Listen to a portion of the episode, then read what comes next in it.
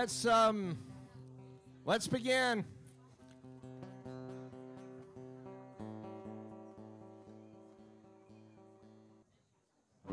Psalms 45.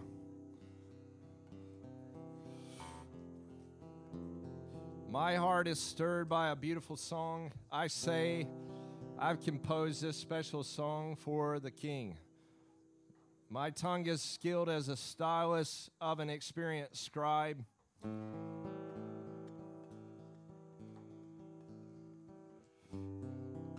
You're the most handsome of all men, Jesus. You speak in an impressive and fitting manner for this reason. God grants you continual blessing. Strap your sword and your thigh, O warrior, appear in your majestic splendor. Appear in majesty and be victorious, and ride forth for the sake of what is right on behalf of justice. Then your right hand will accomplish mighty acts. Your arrows are sharp and penetrate the hearts of the king's enemies. Nations fall at your feet. Your throne, O God, is permanent. The scepter of your kingdom is the scepter of justice. You love justice and you hate evil. For this reason, God, your God, has anointed you with the oil of joy, elevating you above all your companions. All your garments are perfumed with myrrh and aloe and cassia. From the luxurious palace comes the music of the stringed instrument. And we're here to please you, Lord, and to make you happy. Princesses are among those of your honored guests, and your bride stands at your right hand wearing jewelry made from the gold from Ophir. Listen, old princess, observe and pay attention. Forget your homeland and your family. The king is attracted by your beauty. After all, he is your master. Submit to him. Rich people from Tyre will seek your favor by bringing a gift. The princess looks absolutely magnificent, decked out in pearls and clothed in a brocade trimmed with gold. An embroidered robe, she's escorted to the king. Her attendants, the maidens of honor who follow her, are led before you. They're bubbling with joy as they walk in procession and enter the royal palace. Your sons will carry you on the dynasty of your ancestors. You will make them princes throughout the land.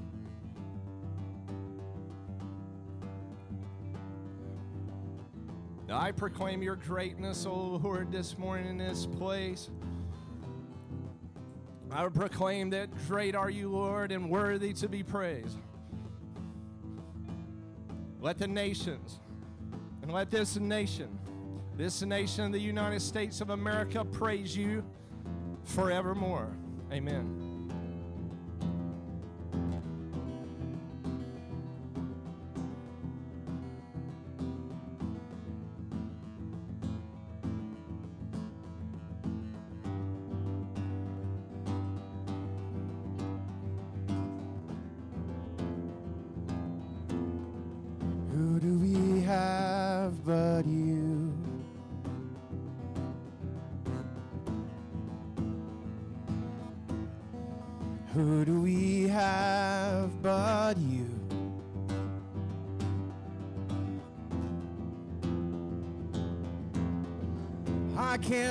Depend on the sun for light anymore.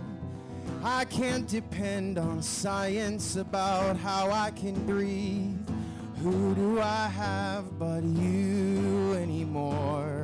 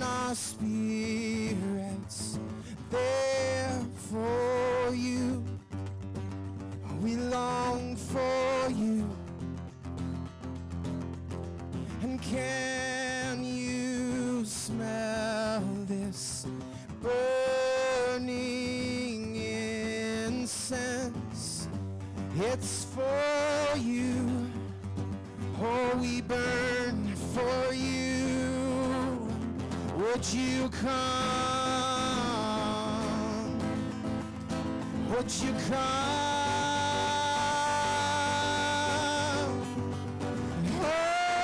Holy Spirit, we beg you, would you come? Would you come?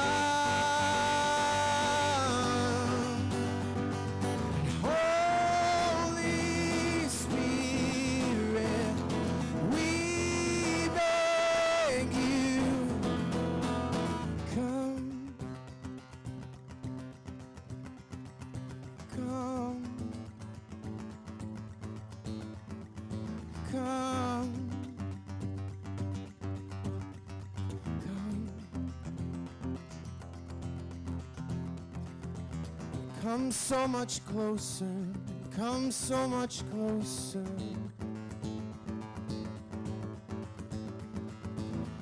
Expose. I need to address something right now just before we can really launch out into the deep. Um, uh, because this has been happening in our meeting for the last uh, couple weeks, and it, and it has to be addressed. And um, it's in Micah chapter 2, and it, it, this will pay, pay a context for what is happening right now.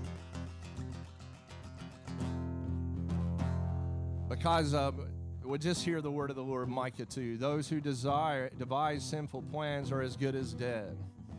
And those who dream about doing evil as they lie in bed, as soon as morning dawns, they carry out their plans because they have the power to do so.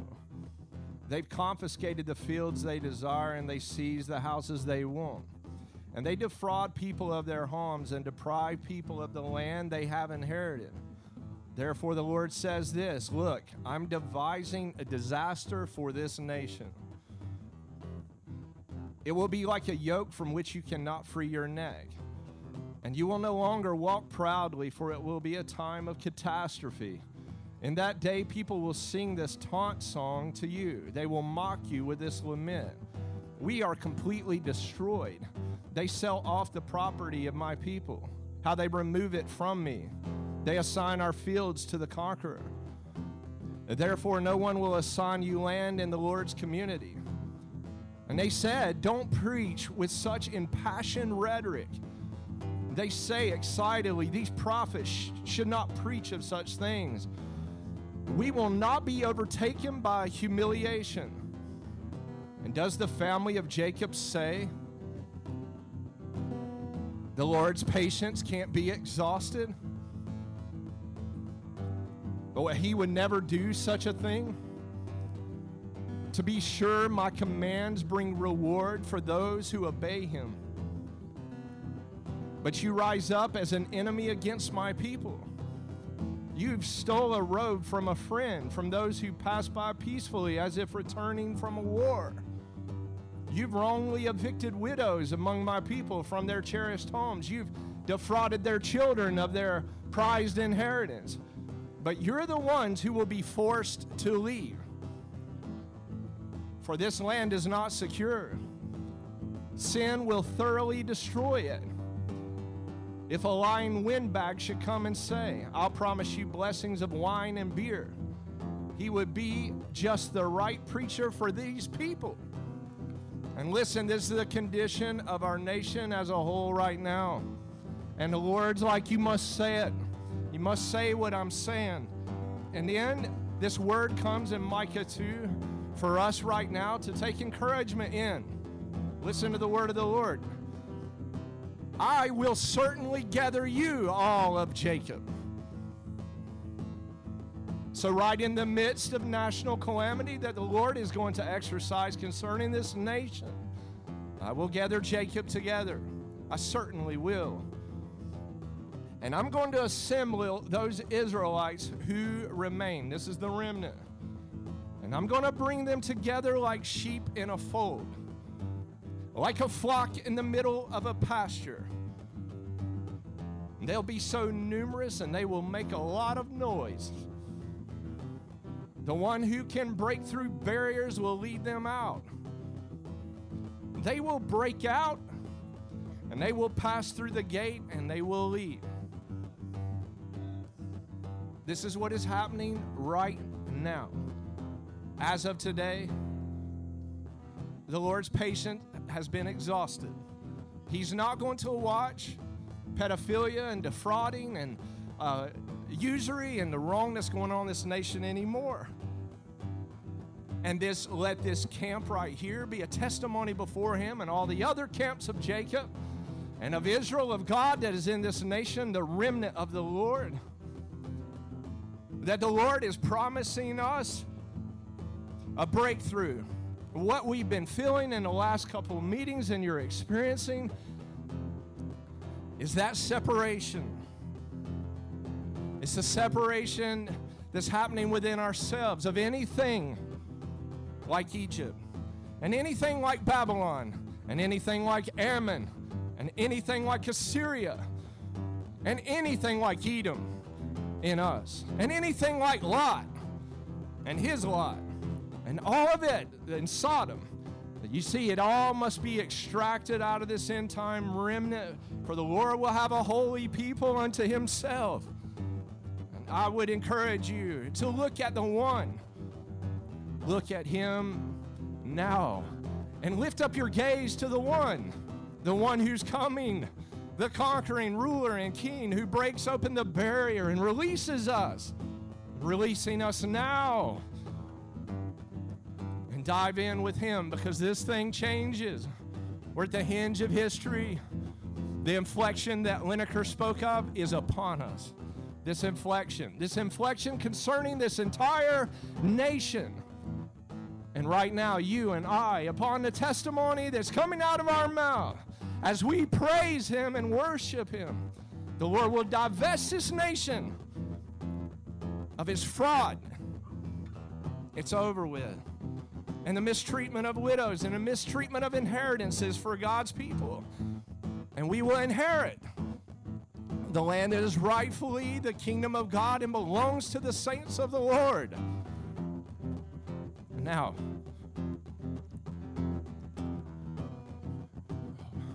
we worship you, Lord.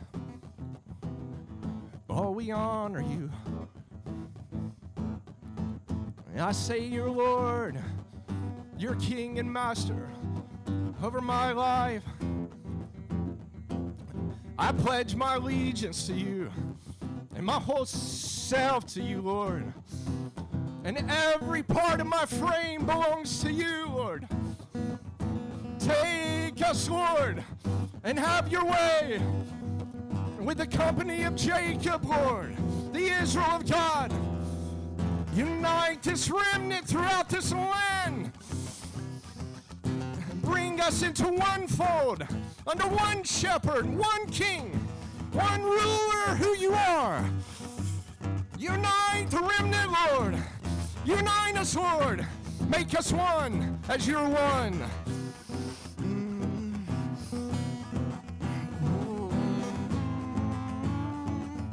Gaze up to him and look at him.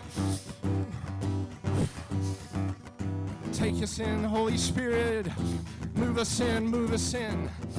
Look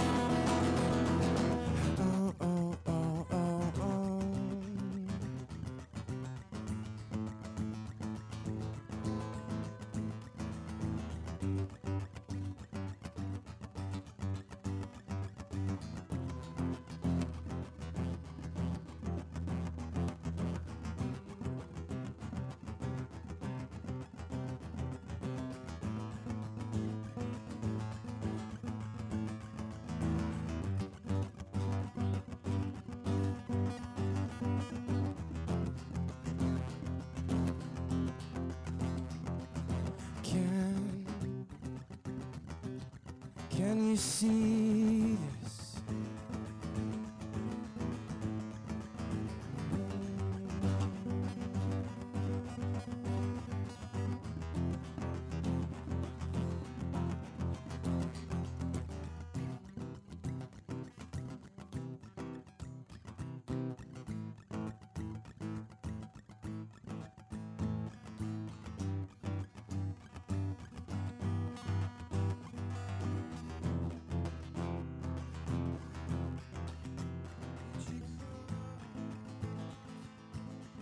Don't be afraid. Don't be afraid. Do not fear, but take courage. Don't be afraid, the Lord says to me over and over. You don't know what it looks like. Yeah, you don't. What about my business? How are we going to do this, Lord? Don't be afraid. Great is the reward of the Lord.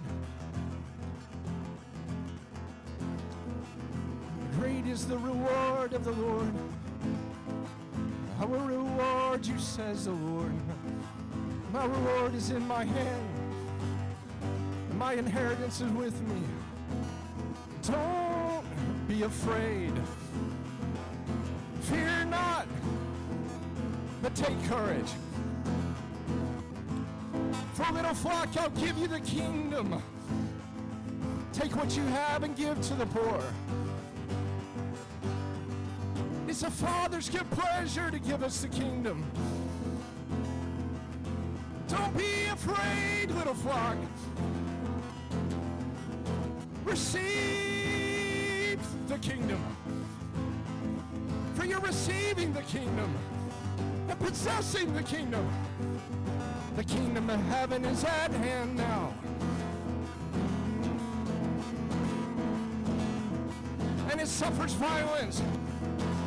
Violent, in devotion to Jesus, take it by force. Because my devotion is to you, Lord. Fear not. Fear not. Rise up, church. Rise up, church, in this end time and possess the kingdom. For the saints will inherit and possess the kingdom.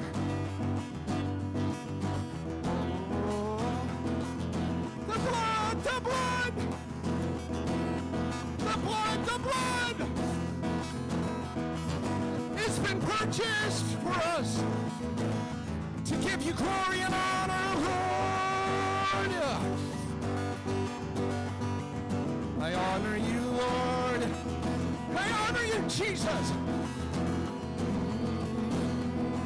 I extol you, Lord. We extol your majesty, your majesty. You're the majestic one. You're the holy one.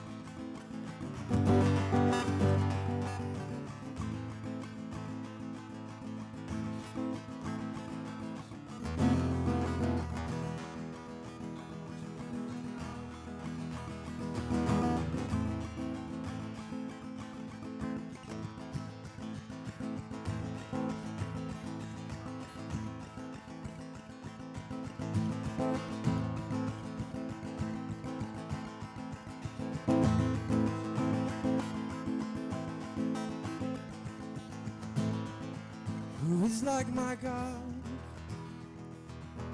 My enemies, they consume themselves. Who is like my King? He who rules with compassion and love. Who is like my warrior?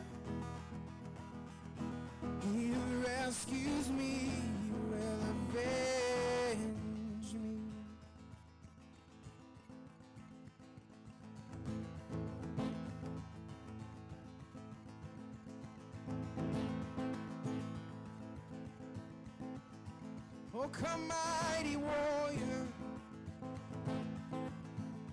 Oh, come, roaring lion. Oh, come, power and silence. Oh, come, thunder and lightning. May the mountains fall down and the rivers rise and the seas begin to bellow the name King.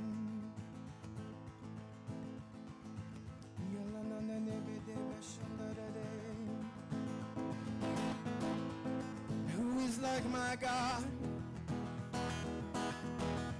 My enemies watch them consume themselves. Who is like my King?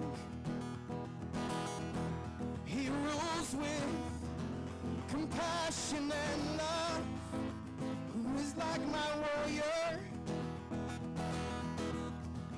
Rescues me. He will avenge me.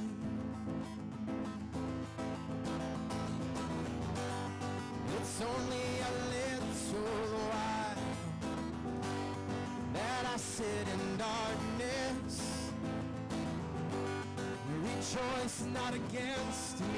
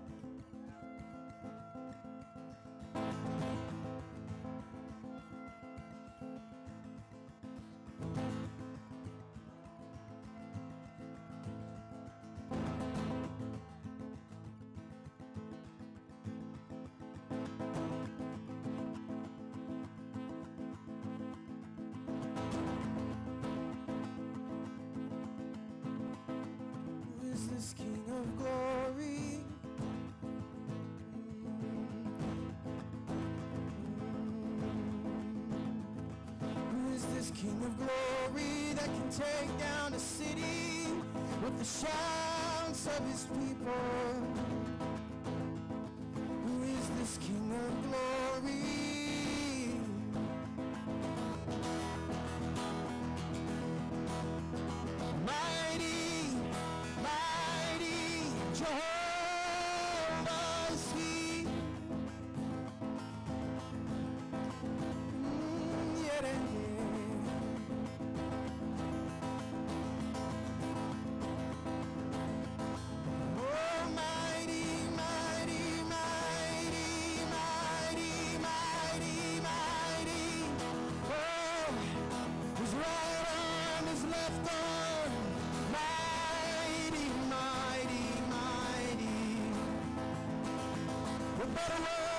From your lips, all things were beginning in. Who is like this Lord and Master? Who is like this King and my friend? Ride your chariots across the clouds, onto the mountains, down the valleys.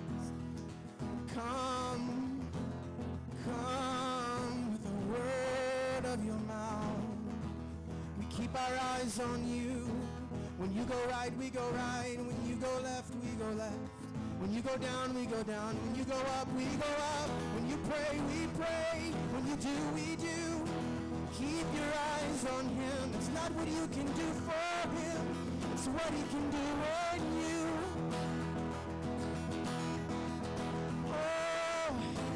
Up your hands and surrender and watch the king come. Come. Watch the enemy flee in seven ways before the great and terrible day of him. Who is like my Lord? He is the light always unto my path. Who is like my judge? He took my sins to death on that tree. Who is like my love? He wants to know us intimately.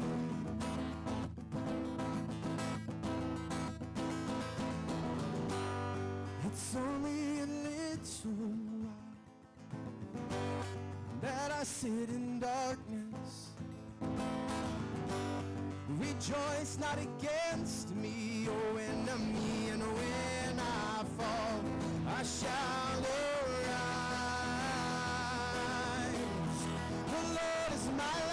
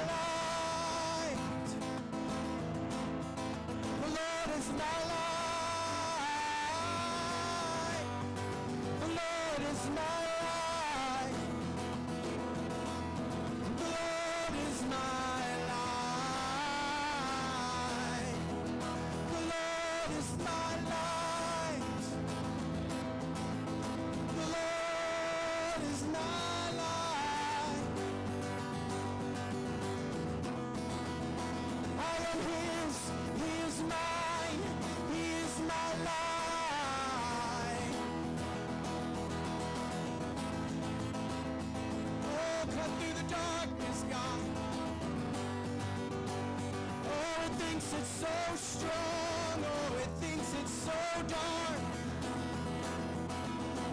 But the Lord is my light. The Lord is my light.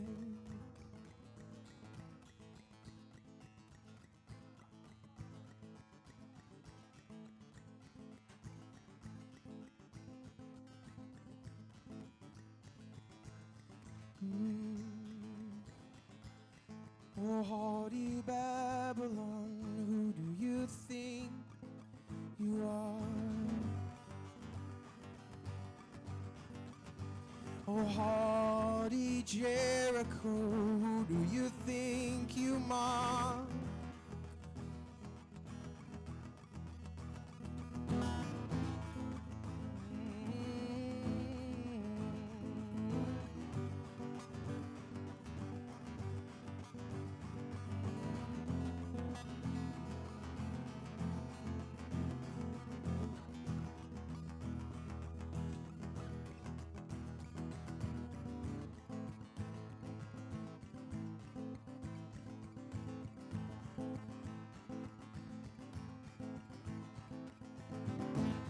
Take a deep breath. Holy Spirit, Holy Spirit. Breathe on this place. Gentle Lamb of God.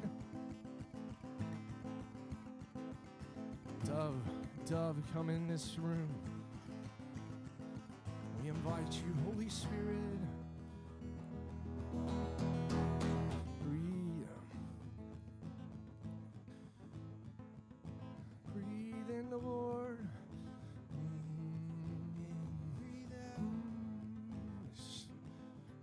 Everything's okay.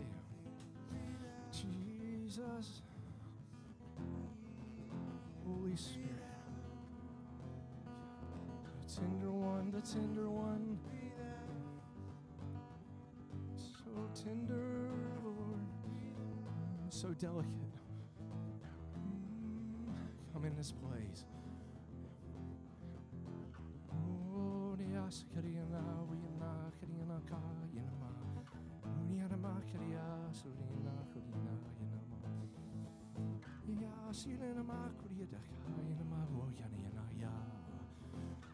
And La, Shikariana, Kuriana, a gentle breeze, a gentle life. Gloria, Sunina, Kuriana. Yakariya, Sukarina, Yanama, Kuriana, Ya, Sinimina.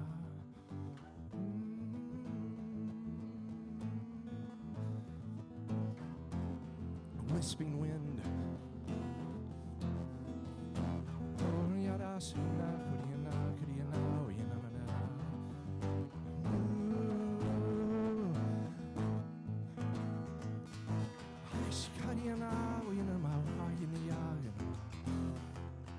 I love you, Holy Spirit.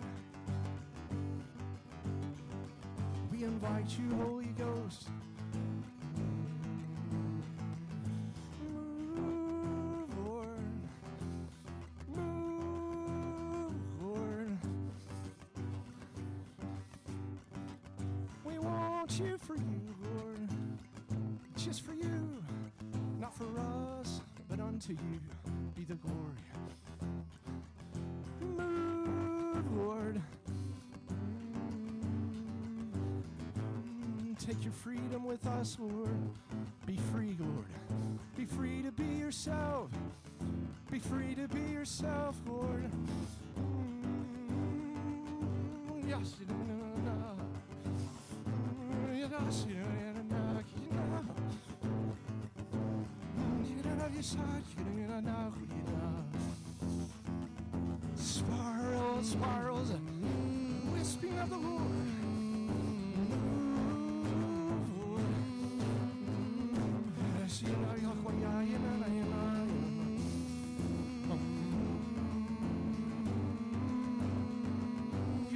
Wisdom, you're the wisdom.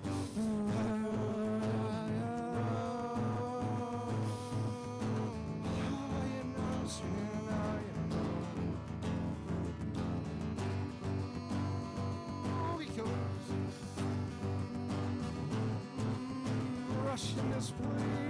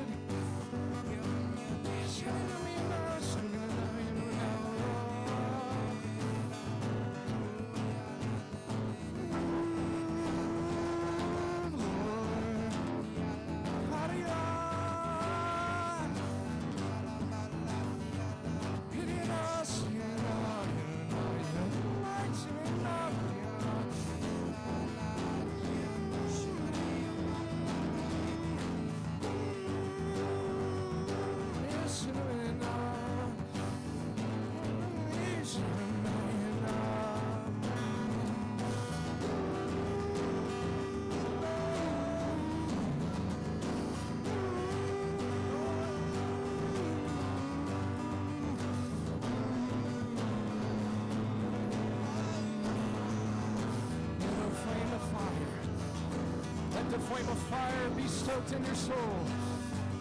Let the wind blow. Let the wine of the Spirit come forth. The wind blow. Fire, fire, fire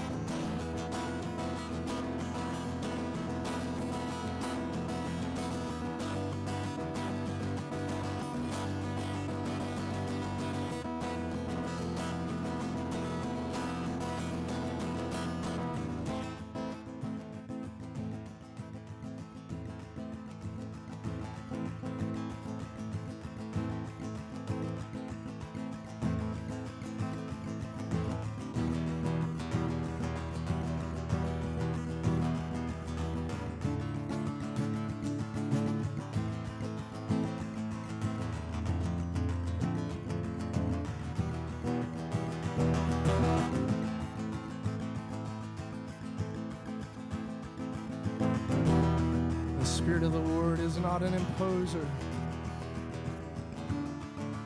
You have to want Him. You just ask Him to come. I want you more than my breath. I want you more than my life.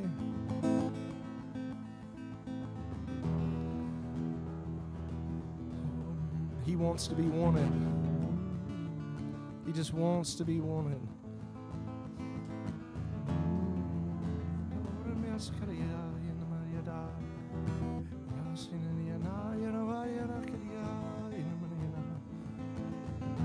I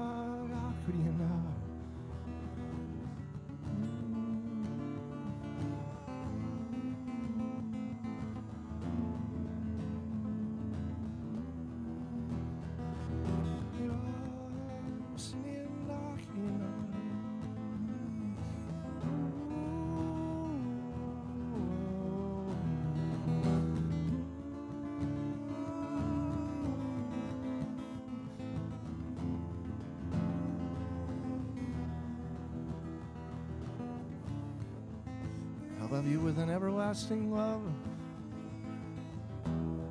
Your mind says Lord.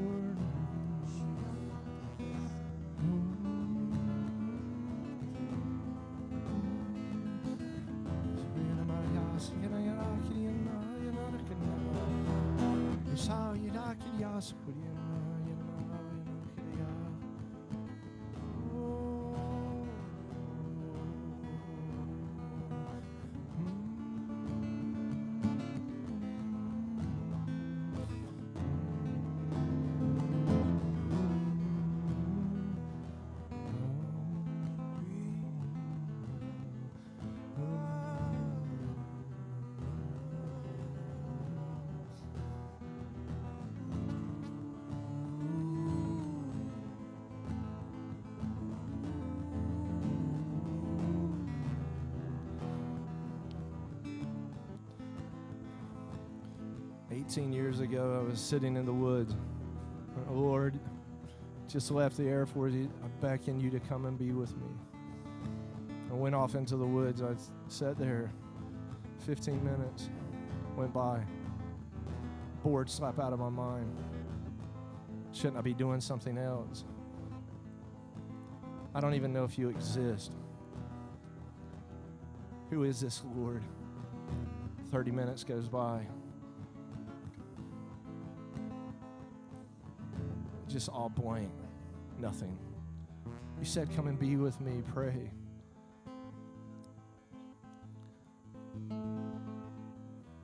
Can you just stand the test of the night? No, Lord. I want to do something else. 45 minutes goes by. Nothing. Blank. Empty. Who are you, Lord? Why don't you stimulate my emotion? At least do something right here in the rustling of the leaves. I hear nothing. I feel nothing. An hour goes by. Nothing. Do you exist? Look, I'll give you one hour.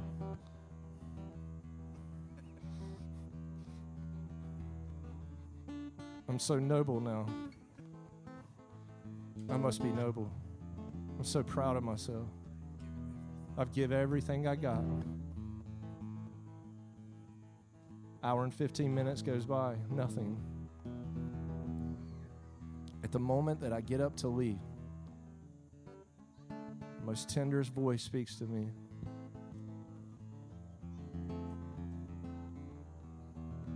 Breaks my heart to this day. Could you not just stay with me a little longer? I was wrecked. Such love. Pushed out to the point of my, what I thought, an hour and 15 minutes. And oh, sweetness. And there he was. The one whom my soul longs for. And he swept into my soul right there in the middle of those leaves.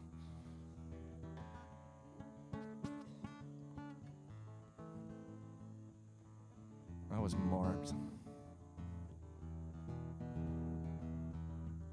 And I knew that at that point that if I would push out to my own extremity, he would always meet me right there at the point of inflection. It was just emptying me of myself. This is the Holy Spirit. It's the way He operates.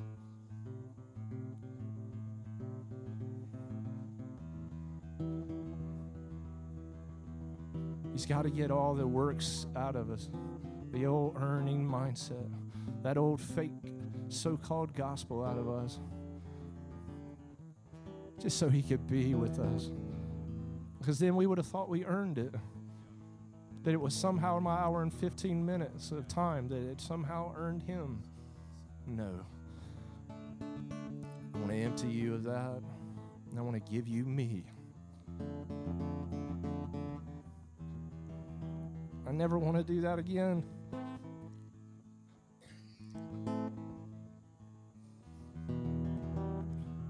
Abraham, there he is in Genesis 15, fighting off the birds of prey, powers, principalities, sweeping down on the covenant.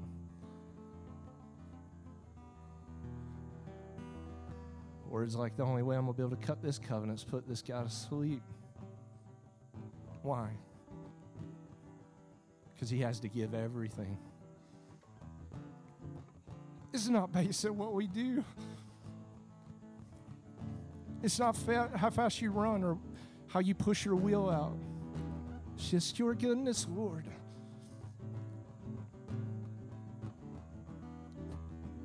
And this gospel is the most beautiful, most precious gospel.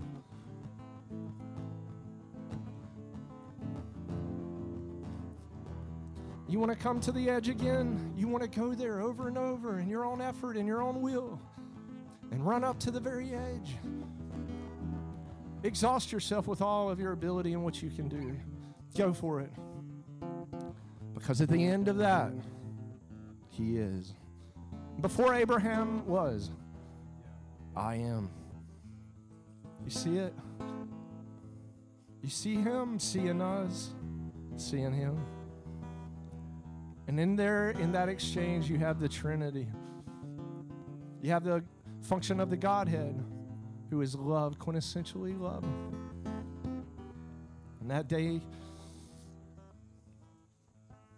love rushed in. And I said, You know what? And oh man, I've been a bumbling, crazy man about this. But run me out again. I'm running up to zero because I want to now. Because you don't have to hedge anymore. He's, he's right there every time to meet you, to meet you at the extremity of yourself. I found him to be faithful. thousand times. And we will, for all eternity, know that He is faithful. And I don't want to mess it up even this morning. Run us out. Because even the worship and praise I give Him can't compare to Him. You know, Him Himself. So we praise Him and we worship Him and we give Him all we got. Good. Holy Spirit, come and blow in this place. And cause the flame that you put inside of us flame hot with love. And burn out anything that remains that's not like you. I give you permission to take over. with your fiery compassion and zeal for your own glory in us. Manifest yourself, Lord.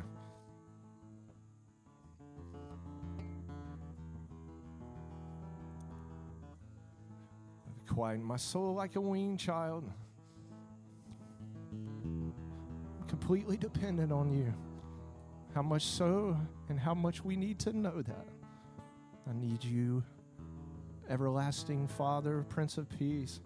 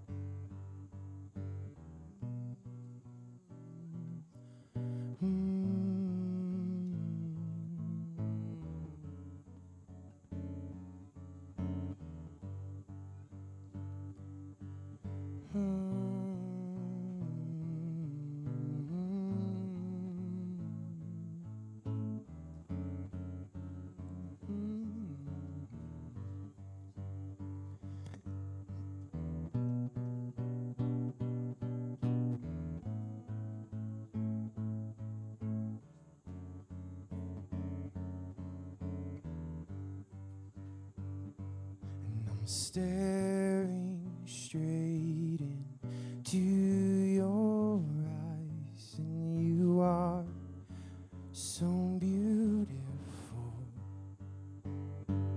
With every glance I take, I change and change more like your spotless bride. It's in your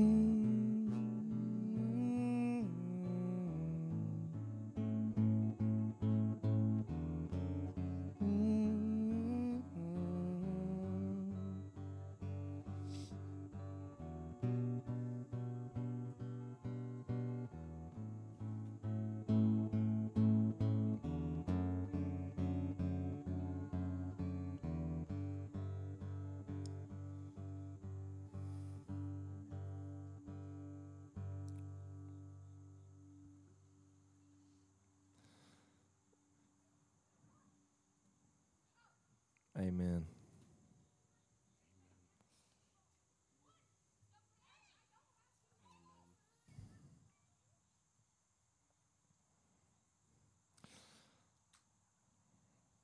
Everybody good? We good? Feel good? Okay. Better than good?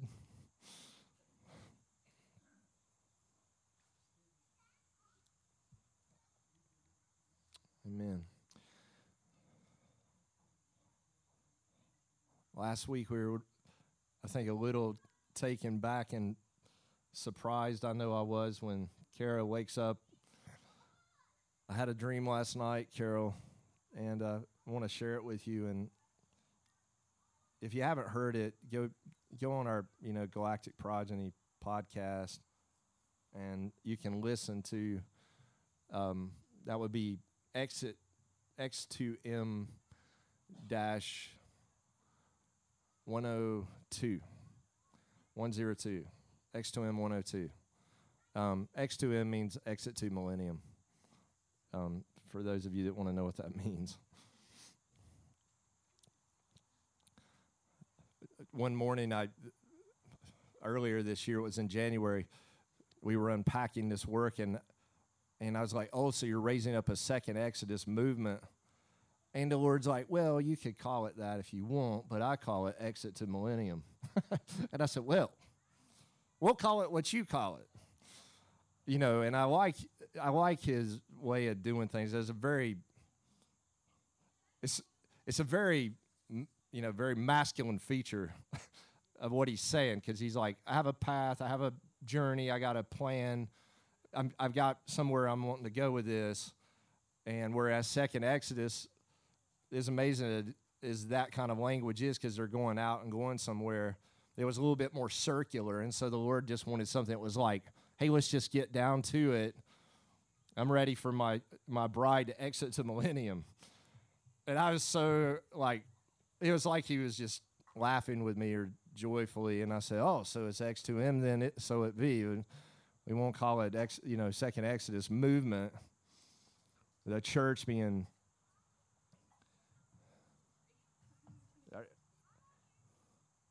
oh okay. I didn't know if you wanted to speak or something. Or wave a flag or no do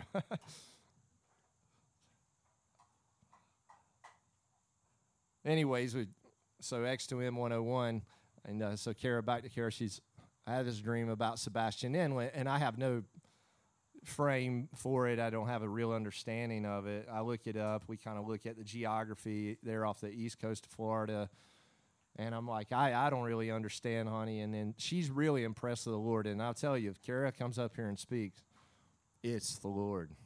Because she's not going to do that. I think that's her third time in all these years, maybe, that she's ever uh, come up and said anything up here. Now she talks to me a lot, but about things and listens a lot. but anyway, so her coming up, it had to be an impression of the Lord. And I was like, what happened after that was just remarkable. And then, you know, there's Joe Palisock with his turtle shirt on because she's talking about these turtles at Sebastian Inlet. And then there's all of you that have these words and um, different aspects.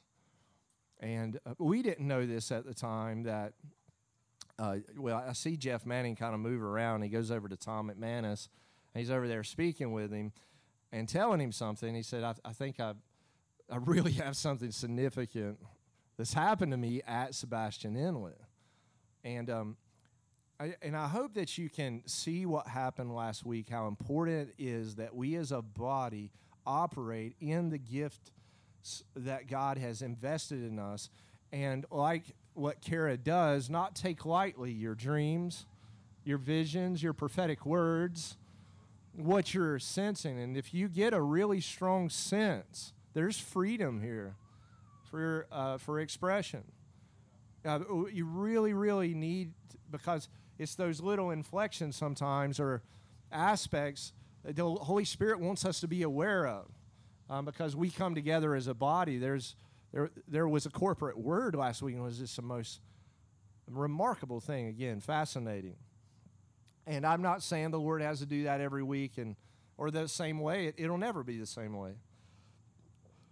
Um, but with that being said, I uh, Jeff Manning uh, shares with his testimony, and then uh, and then Kelly Manning shares with me her testimony last week on the stage afterwards, and I said, "Oh," and then Jeff and I had a meeting Monday, and then a, another talk Tuesday, and I was like, "This this has to be heard." Um, now, I'm still going to preach.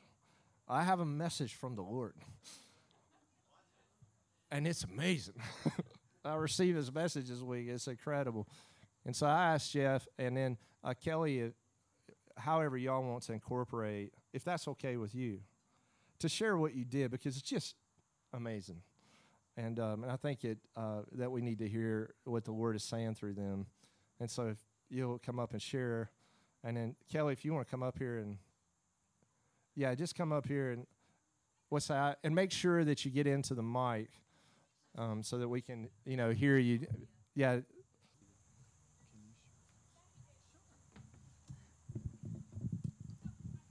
guess I'm going first. first.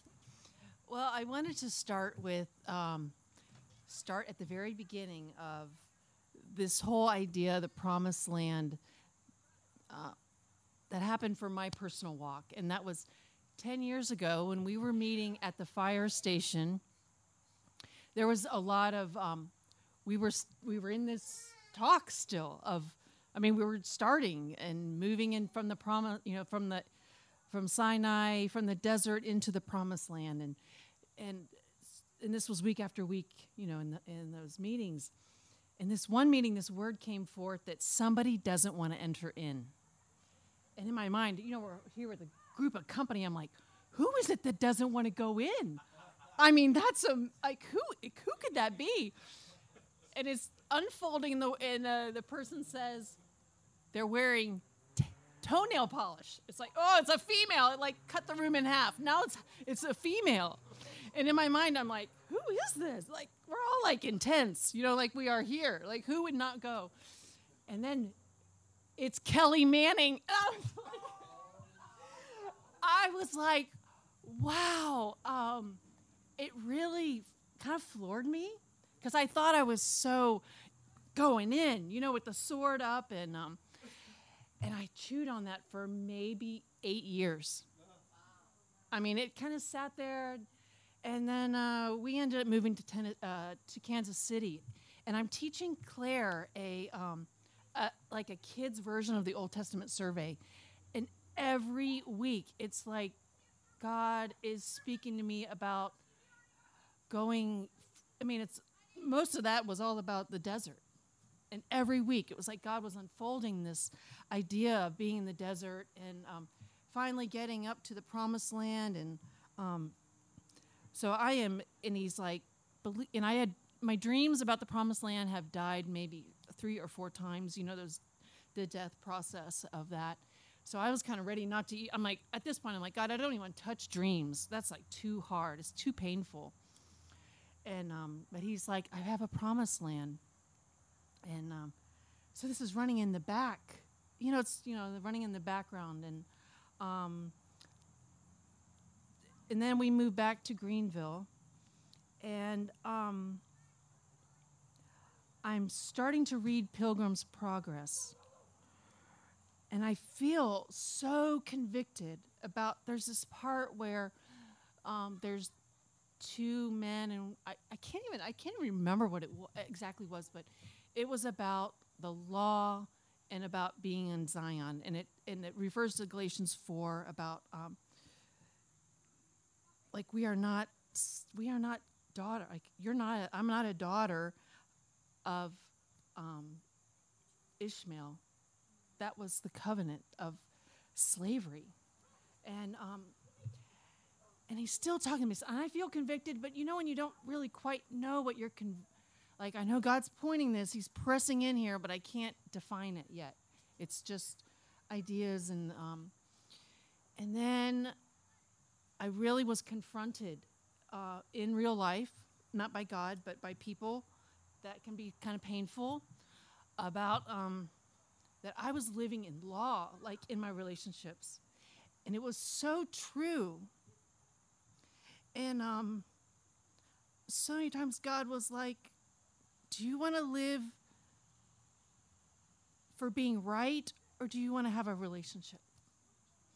And in my family, we grew up like right was really important.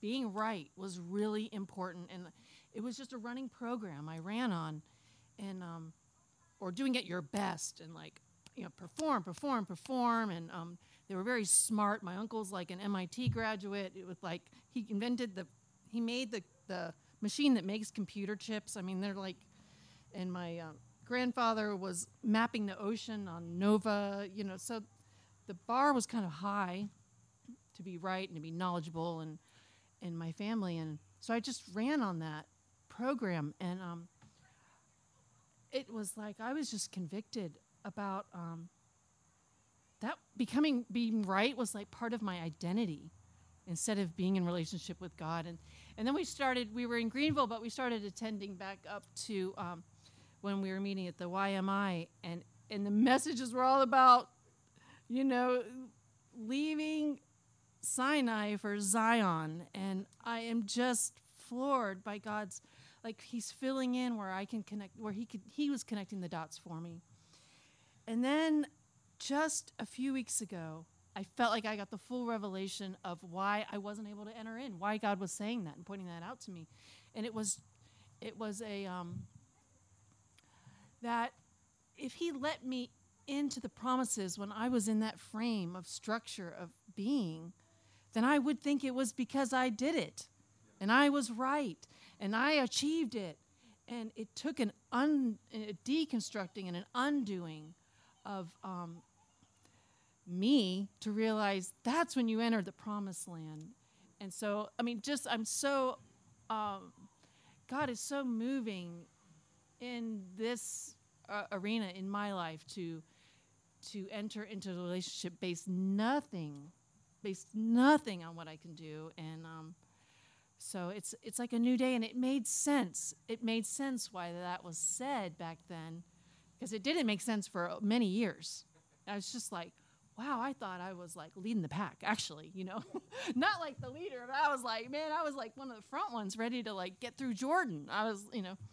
So it was it's just revealing of your own soul. So I'm just um, I'm glad to be in today in Zion and you know experience God.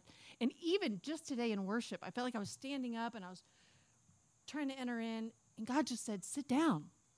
Like I sometimes you feel like um, you got to be in this like go posture with God. And, and I sat down, and that's when he came. So it's even in like so many things, like just just rest and he'll be present and it's his work in my life. So that's what I want to share.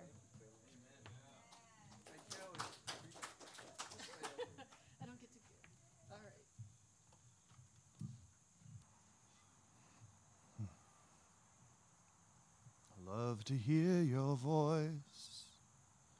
Your voice is lovely. I love to hear your voice. Your voice is lovely. As lovely as Jerusalem, and as awesome as an army with banners.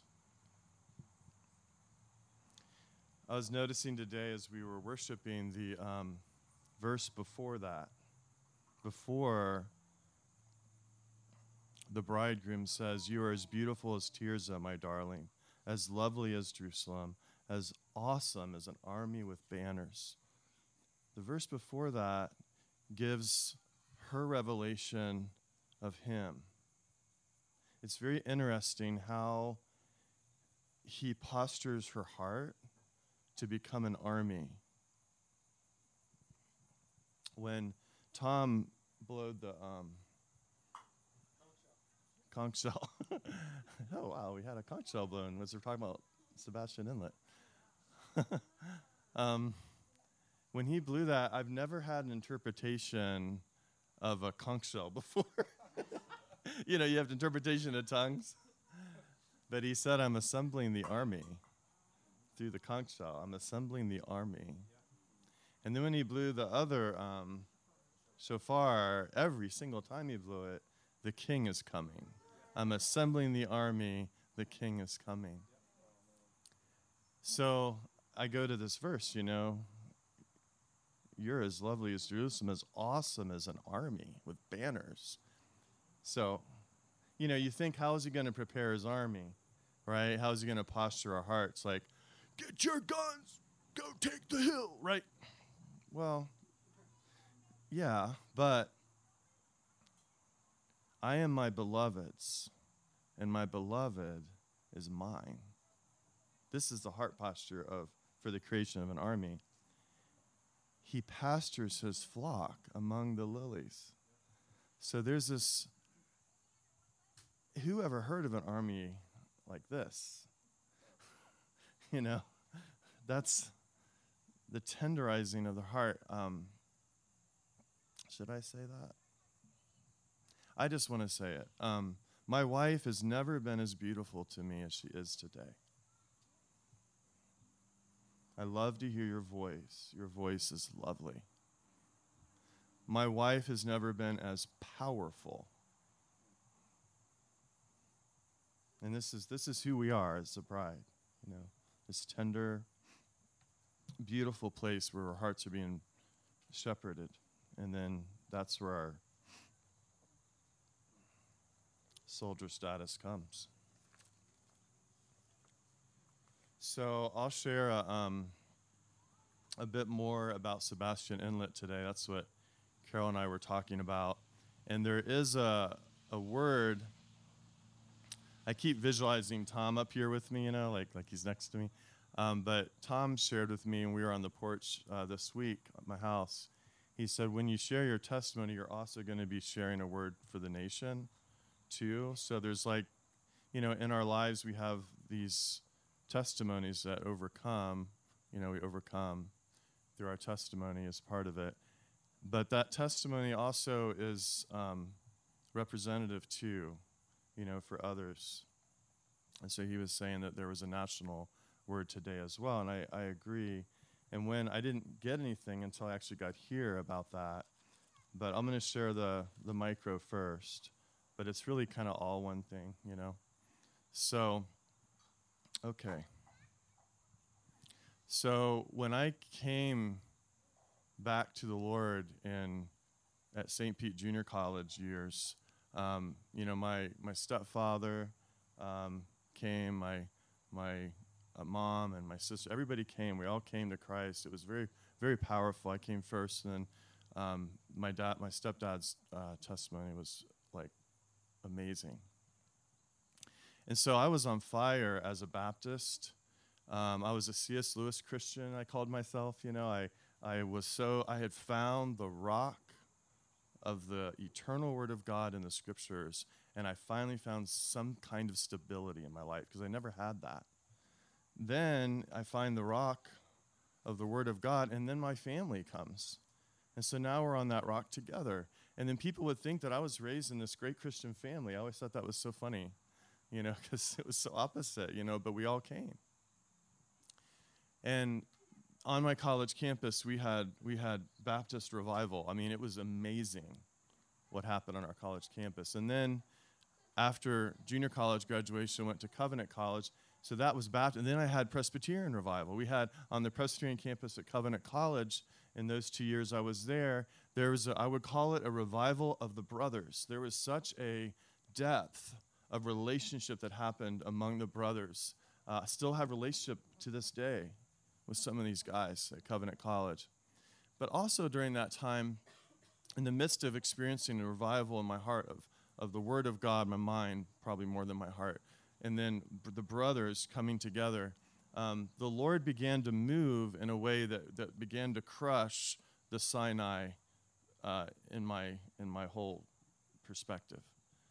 So I'm experiencing God, it's amazing, but it was like I was being saved from up here, you know, like, but He's beginning to crumble all the depths, you know, in that time. And, you know, He sticks me with the college roommate that's like, was probably the only person on that campus that spoke in tongues. And I kept catching him speak in tongues. I'm like, I'm, pre- I'm cessationist, you know, Baptist, Presbyterian, cessationist, loving God, on fire for God in that way, but not, that was really strange to me. Then this German guy comes, transfers over to Covenant College, and he's like that too. These become like two of my best friends, and they're working on me basically, but I'm calling them, you know, messed up. But I still love, I mean, they were like real great brothers. I just didn't get them in that way. And then I'm, uh, these two songs uh, secular songs that begin to make me tear for the first time. I hadn't cried since my real father died when I was um, 16, because I was going to be the strong guy.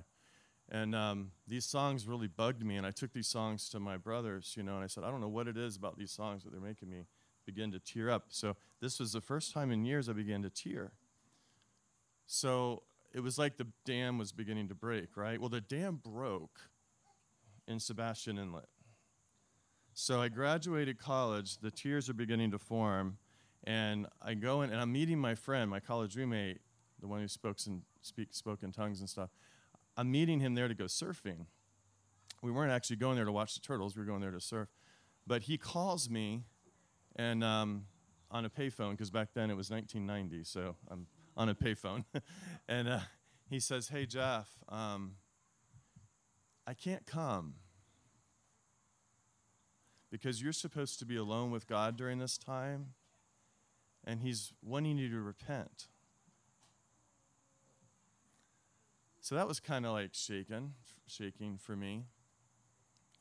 And so now I have a whole week in Sebastian and alone with God, and I still do a little surfing, but um, longboarding. But then as I'm, I, I forget, it's a couple days into it, I'm in Jonathan Edwards' commentary on 1 Corinthians 13, and the Lord speaks to me for the first time. Now, I knew He spoke through the Bible and the words of the Bible, but to actually speak a direct word into my heart, like inner audible, I think Mike Bickle calls it, um, that was something I didn't understand or know or even believe in. Um, but it happened to me, you know, while I'm reading Jonathan Edwards. And what he said, and that's what I want to share. I want to share the two first sentences I heard from the Lord, like that I really knew He spoke to me. Okay? So I'm on my way after this Sebastian Inlet time. I'm on my way to D.C. to be an intern in Washington and to go to Presbyterian Seminary at Chesapeake. So that's that's the path I'm on, and you know, I thought it was a pretty good path. But this is what the Lord says. He says, "Son, you're on the path of a Pharisee." First words I ever heard. The second words, I try not to uh, just imagine being me instead of yourself here in this. Your mom's going to die.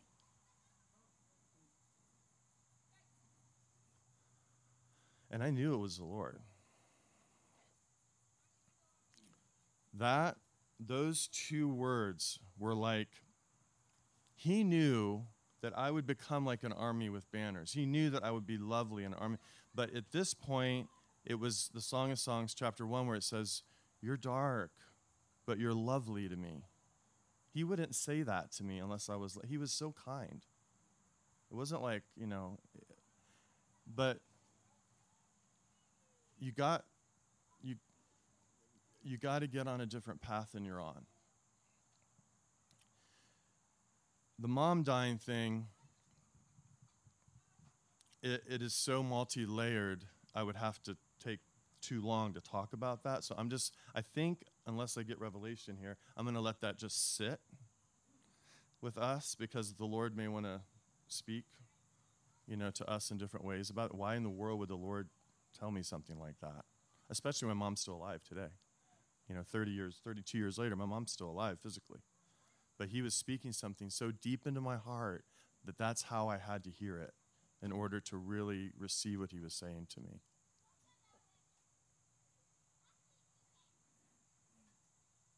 Okay, I just got revelation. So there was a transition and happen that was that God wanted to happen to shift me from mother church to father God. We have a country that is very dependent on mommy. We're on milk. You know, we, we don't grow up for the most part in our country. And to make matters worse, as worse as a country, we're on the path of this, this form of godliness that's devoid of its power. Our very forefathers laid the foundation for a form of godliness that's void of power. We call the forefathers of the revolution our, our spiritual fathers. Many of us call them, but they're not. This is a whole other thing. But there's such there's such a Sinai in our forefathers the whole mentality was Sinai mixed with Egypt and Greece and Rome. And, and this is the foundation that's laid. So when we look at, at the Mosaic covenant that is laid at the foundation of our country, it binds us to a, a path of a Pharisee as the church at worst, at best, mommy dependency. Because we're stuck. And my wife's testimony, this is like a commentary almost you know, on my wife's testimony to Sinai. If you look at if you look at American history, Sinai is a big deal. I mean, Benjamin Franklin's seal was the crossing of the Red Sea. It was it was it was a politicalization of that story. The promised land was politicized. And we have a country then that's founded on a law based society. We are based on the rule of law. So, from from a governmental perspective, that there may be things about that that's that's good and that's like long conversations to talk about that. But the point is is that doesn't get us anywhere with God. In fact, it makes us so much further away. The prostitutes are closer than the Pharisees.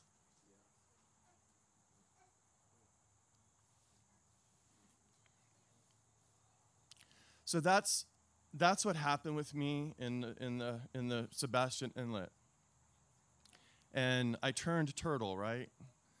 You know, I got I got turned upside down, and I think with what Tom has encouraged me about my my little story also is and Kelly's little story, you know, they're actually very indicative of of us as a country because we're Americans, and this is where God is going to take us. So I want to read a couple verses about turn turtle to close. Um, so in Acts 17, it says that a great multitude of God fearing Greeks and a number of leading women joined with Paul and Silas, a great multitude, it says, and a number of leading women. And it says that the city was in an uproar. This was in Thessalonica. And then they said these words when they, they uh, raided Jason's house where the, they were gathering and they dragged Jason in the street before the officials and, and they said these words You're turning the world upside down. This is what's going to happen. Things are going to be turned upside down.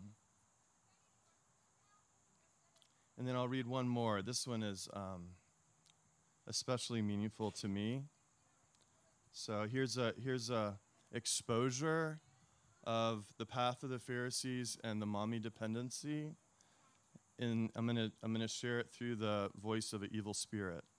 So it says in Acts 19, verse 15, the evil spirit answered and said to them, I recognize Jesus and I know about Paul, but who are you?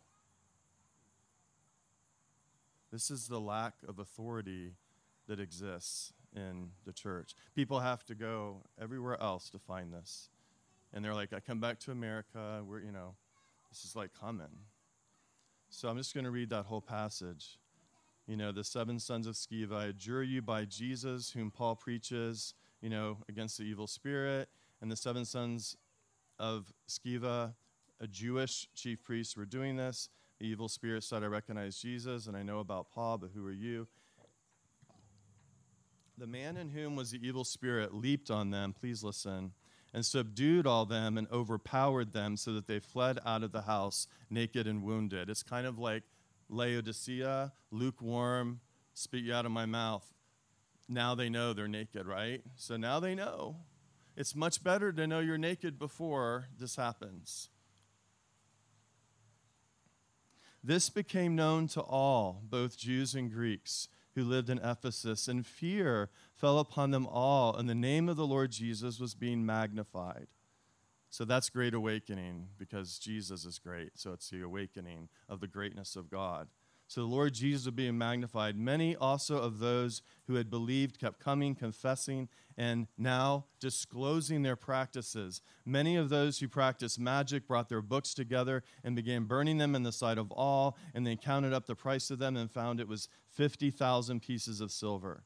The word of the Lord was growing mightily and prevailing. This is the turning upside down that's coming.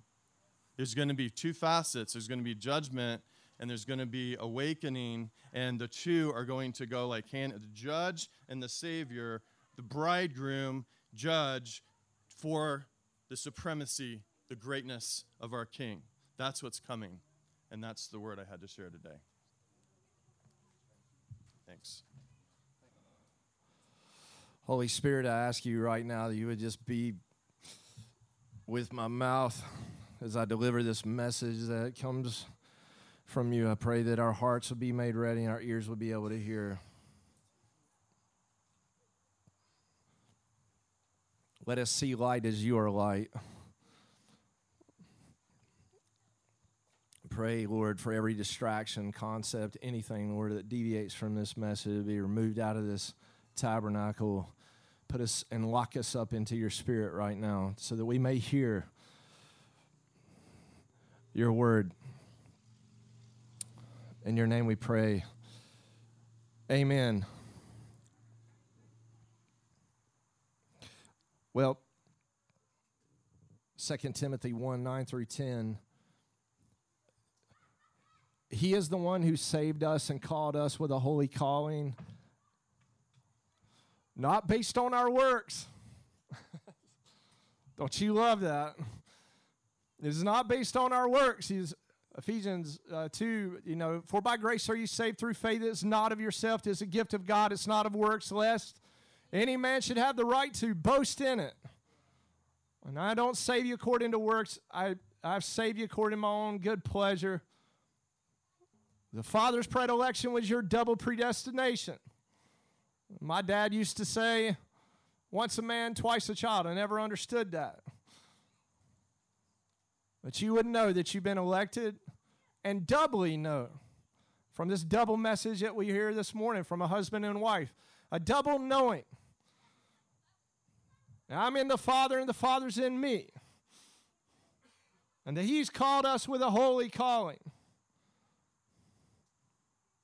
And our works is not the basis of the gospel of Jesus Christ, but it was by his own purpose and what he had destined and desired in himself and his own grace that he delivered this message to us in Christ Jesus before time even began. So, outside of space time, right now, in the eternal nature of the Godhead, he had determined this, even now, outside time, that he was going to, by his own purpose and by his own grace, you know, this is so important that we hear this message I said, Lord, you tell me to preach this message almost every week with a di- little different spin on it. He said, You can't hear this message enough. Because we return back to Sinai. Oh, you foolish Galatians, who's bewitched you? Don't turn back to that law based, I got my approval and I'm earning my right to God kind of mentality. No, He determined by His own purpose, by His own grace, to grant us in Christ Jesus, to give you a grant, a land grant. His own grant, and He'd put His own nature into your soul. Christ in us, the hope of glory. That was the grant. I'm going to grant this to you before time even began. It's not, it's not Jacob because you and Esau because you, it's because I determined it to be so. Far as from the east is from the west, I love you. But man, when this thing becomes visible, the visibility of the appearance of our Savior,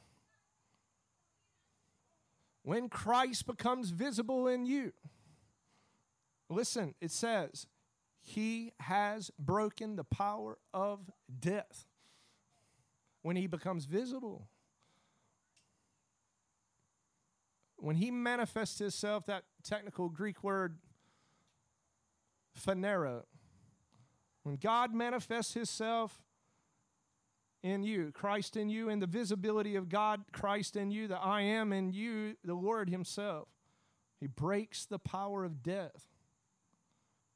And I love this. It says, and He brings to life and immortality to light through the gospel.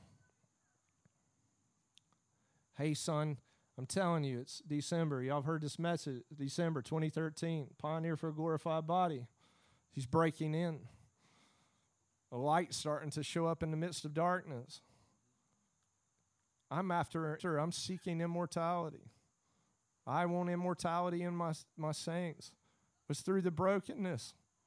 It begins to open up our eyes. This light begins to come to us.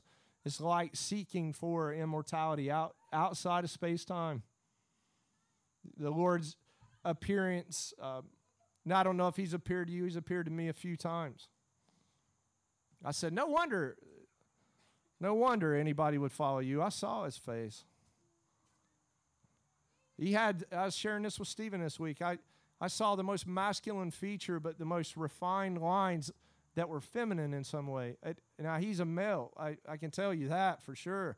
But he had these soft edges in his masculine, chiseled features. I saw his eyes.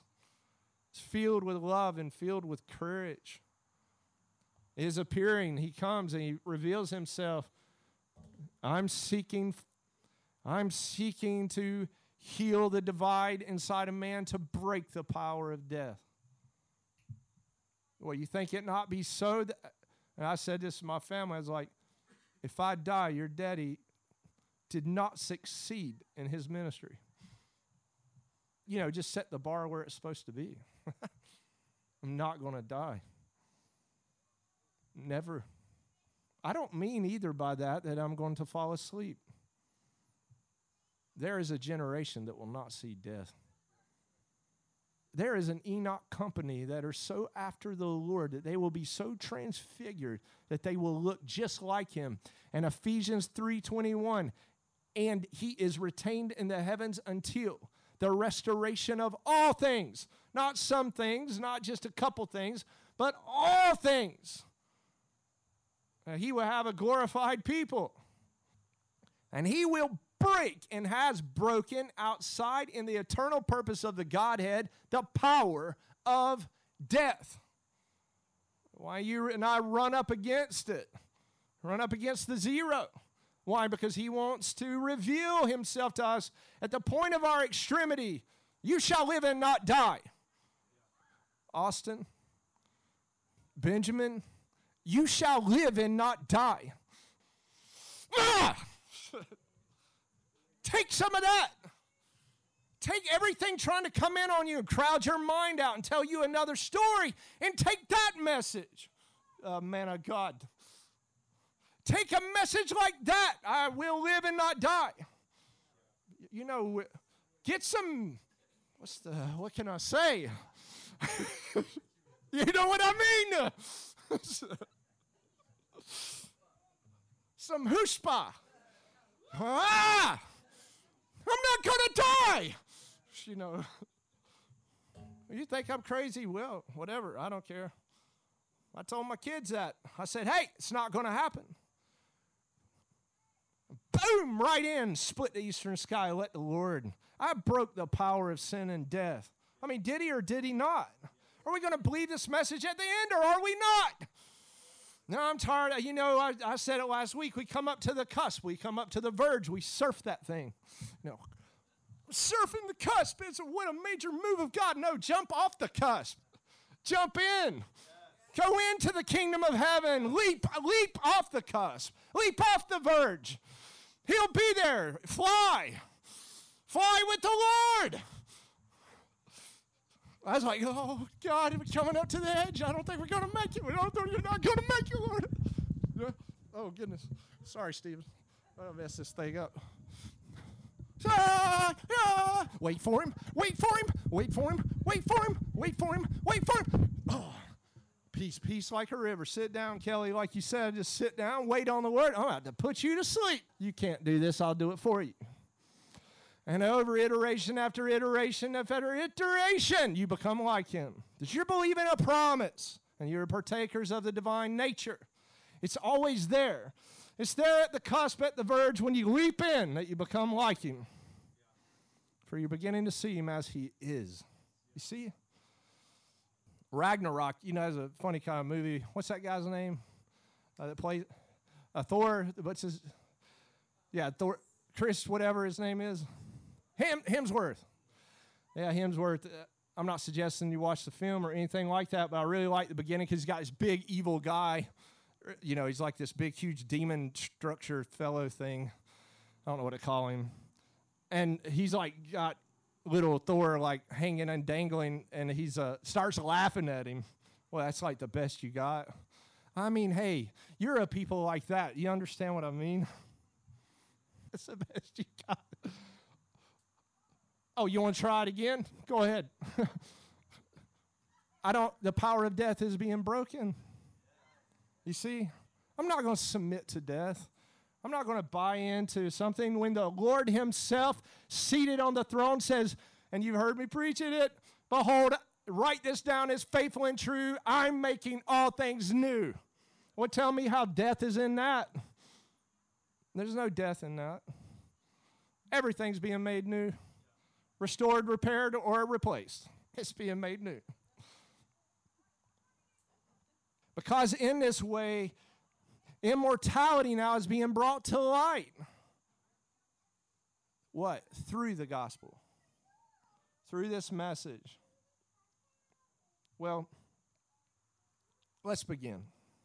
Ephesians chapter 2, and we're going to look at uh, 14 through 17 just you know just get us warmed up a little bit out of timothy and then we'll jump into ephesians Th- this is kind of the phrase i got this week and i'm going to just say it this way and then i'll let you adjust to it since i had to god is not only nullified but he has destroyed the time space barrier take that the lord the lord in himself did not just nullify, but he has destroyed the time space barrier. Say it again. He has not just nullified, but he has then destroyed the time space barrier. Now, let me, uh, let me take you back into the text. I'm going to demonstrate this as it was demonstrated to me by the Holy Spirit so that I could understand what in the world are you talking about? You know, last week was Final Frontier. And, uh, you know, listen to it. It's pretty amazing. Not because of me, in spite of me. I received it from the Lord. But listen to the promise, the oath, the pull, the, uh, the way the kingdom of heaven operates, how to access into the kingdom. Hear that out. And then I got myself completely blown away again. I'm like, how do you do this every week? I'm like, this is amazing. You feel all things, you're the fullness of all things. And he's like, watch this. Well, that happened this week again. in Ephesians. Hearing the word of the Lord, for he is our peace. I mean, that says, what kind of Nobel Peace Prize are you getting? Well, he is our peace. I didn't earn a Nobel Peace Prize. He is our peace. The one who has made both groups into one. Watch it. And the one who destroyed the middle wall of partition, the hostility, when he nullified it in his flesh. I'll just frame this a little bit before we go on because it's really important to see this. But he, katargesis, uh, hopefully I'm pronouncing that right, katargesis, he abolished, set aside, wiped out. This verb is in the aorist active participle singular. Let me explain that. It's an action that is completed prior to the time of the main verb. And so I, I was looking at this, I was like, okay, I got a verb here, nullified, I got another verb, destroyed. It's like, okay, so you you nullified in yourself. And so when Jesus is operating with Christ in him fully on the earth, he's walking around with this nullification principle that's operating in his person. He's nullifying the division. The scholarship says that they really have a hard time with this word nullification because they can't wrap their minds around it because he's our peace. And so he's made some kind of way for what has not worked together to work together in himself. Let me try to give you this male and female hostility. Anybody know what I'm talking about? the conflict. Anybody ever had conflict in your relationship with between the opposite sex? But Jesus comes on the scene and he don't have a conflict within himself in a male female dimension within himself. So when Jesus because he doesn't have that in himself, everything outside of himself that's in conflict has to be like exposed. Jesus going around, he's exposing everybody, their internal conflict. In a way, in himself, in Christ, he's seeking to nullify. Uh, I want to get rid of this problem y'all are having between each other. I'm tired of these relational issues, these health issues, these financial issues. He's going around and just his very presence, Christ in him, is calling into question the conflict between yourself and someone else's self. But then you're into conflict with him because everything that you've put your presupposition in now is being drawn into question. How can I explain this better? You ever been around someone they say, "Stop judging me"? Do you know what I'm saying? Anybody? Does that happen to anybody? You didn't even say anything. Did you say anything? You're judging me. Am I talking to y'all? Do you know what I'm talking about? Anybody ever kind of treated you that way, or have you actually treated someone else that way? It's this sort of passive thing that's going on that people are operating and they feel judged by the other person. They, think they're better than me. I am better than them. No, I'm just like, you know, it's like I'm superior. I'm inferior. I'm, you know what I'm, you're judging me. You're making an example out of me. I, I can feel your stuff. You really don't, whatever, whatever, whatever, whatever. Well, Jesus, when he comes on the scene, he's perfect peace. So everything of a presuppositional nature with any other human being is now being challenged. Because whatever can be shaken, what? Jesus is seeking, though, to nullify the conflict, the hostility. He doesn't want that. Why? Because He's our peace. He doesn't want that internal dilemma going on in your mind and uh, other people's and your disconnect with others. Why? Because there's no communion in that. You can't commune. Like, you ever been with somebody and you're like, what's going on? I, am feeling something that's, they ain't even said anything, but it's being passed along to you. You know what I'm saying? I, I know I'm not just, it's not just me feeling all these things, is it? Years ago, people just, our flock just kept scattering. And I said, goodness gracious alive. And the Lord, one day I was weeping at my desk. Oh, I lost another like pastor leader and I said, Man, I just really struggling. And he gave me his two problems with me before he left. which people happen to do at the very end of conversations. You're not egalitarian enough, Carol. That was one of them. That means I didn't lean left. And I said, Oh, well, thanks be to God. Hopefully, I won't lean right either, but I was. And then something else. He said, I don't like your thing giving money away and all that. I was like, oh man, we really had something going here. I thought you're going to be the next guy and you're going to be the pastor of whatever, whatever, and this is going to work out good. And it wasn't working out. And I'm sitting there at my desk thinking, this ministry's never going to grow. I can't keep one person long enough. The Lord says to me, He says, Rejoice! And I said, Why? He says, Because what's in him is no longer in you. And I was like, What? Why? Because let me explain. You can so look at Jesus. Richard Nolan was bringing this up. You can so look at him, metanoia, and you can repent, metanoia. You can so look like him that you become like him, and then that which is around you has to adjust to the Christ who's in you. Because the peace that's settling into your soul, that union of king and priest, that union of male and female in your soul, is transmitting a reality. And that reality is coming out of you and it is implicating anything that is not like him. And, uh, you know, Paul will say that. He's, he's, he's going to say, I appreciate a few weeks ago, he said, To some, I'm an odor. I'm stinky to some people. Other people, I'm, an, I'm a fragrance. I'm an aroma. When you're around me, you're just like, oh, oh, I feel the Lord. Somebody else is like, I can't stand being around them. You know what I'm saying? Why? You're transmitting, or you're not, Christ. Well, see, Jesus is going around, he's saying, Man, I want everybody to be all straightened out. Transmit, nullifying. That isn't right. That isn't right. That isn't how this thing works. This isn't truly human. I want to bring you into full humanity. Your full humanity with my Christology installed. And so I think the Lord's going around, He's nullifying all this. And then this is what this aorist active participle is saying here is I'm going to go around in the nullification, then I'm going to the cross. And something's going to be demonstrated at the cross that is even beyond nullification. I'm going to destroy this partition.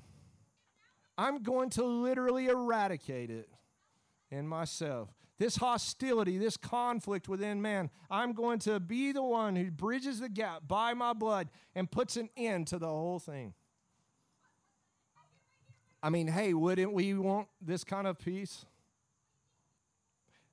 this piece is uh, what I find in this Greek is phragmos.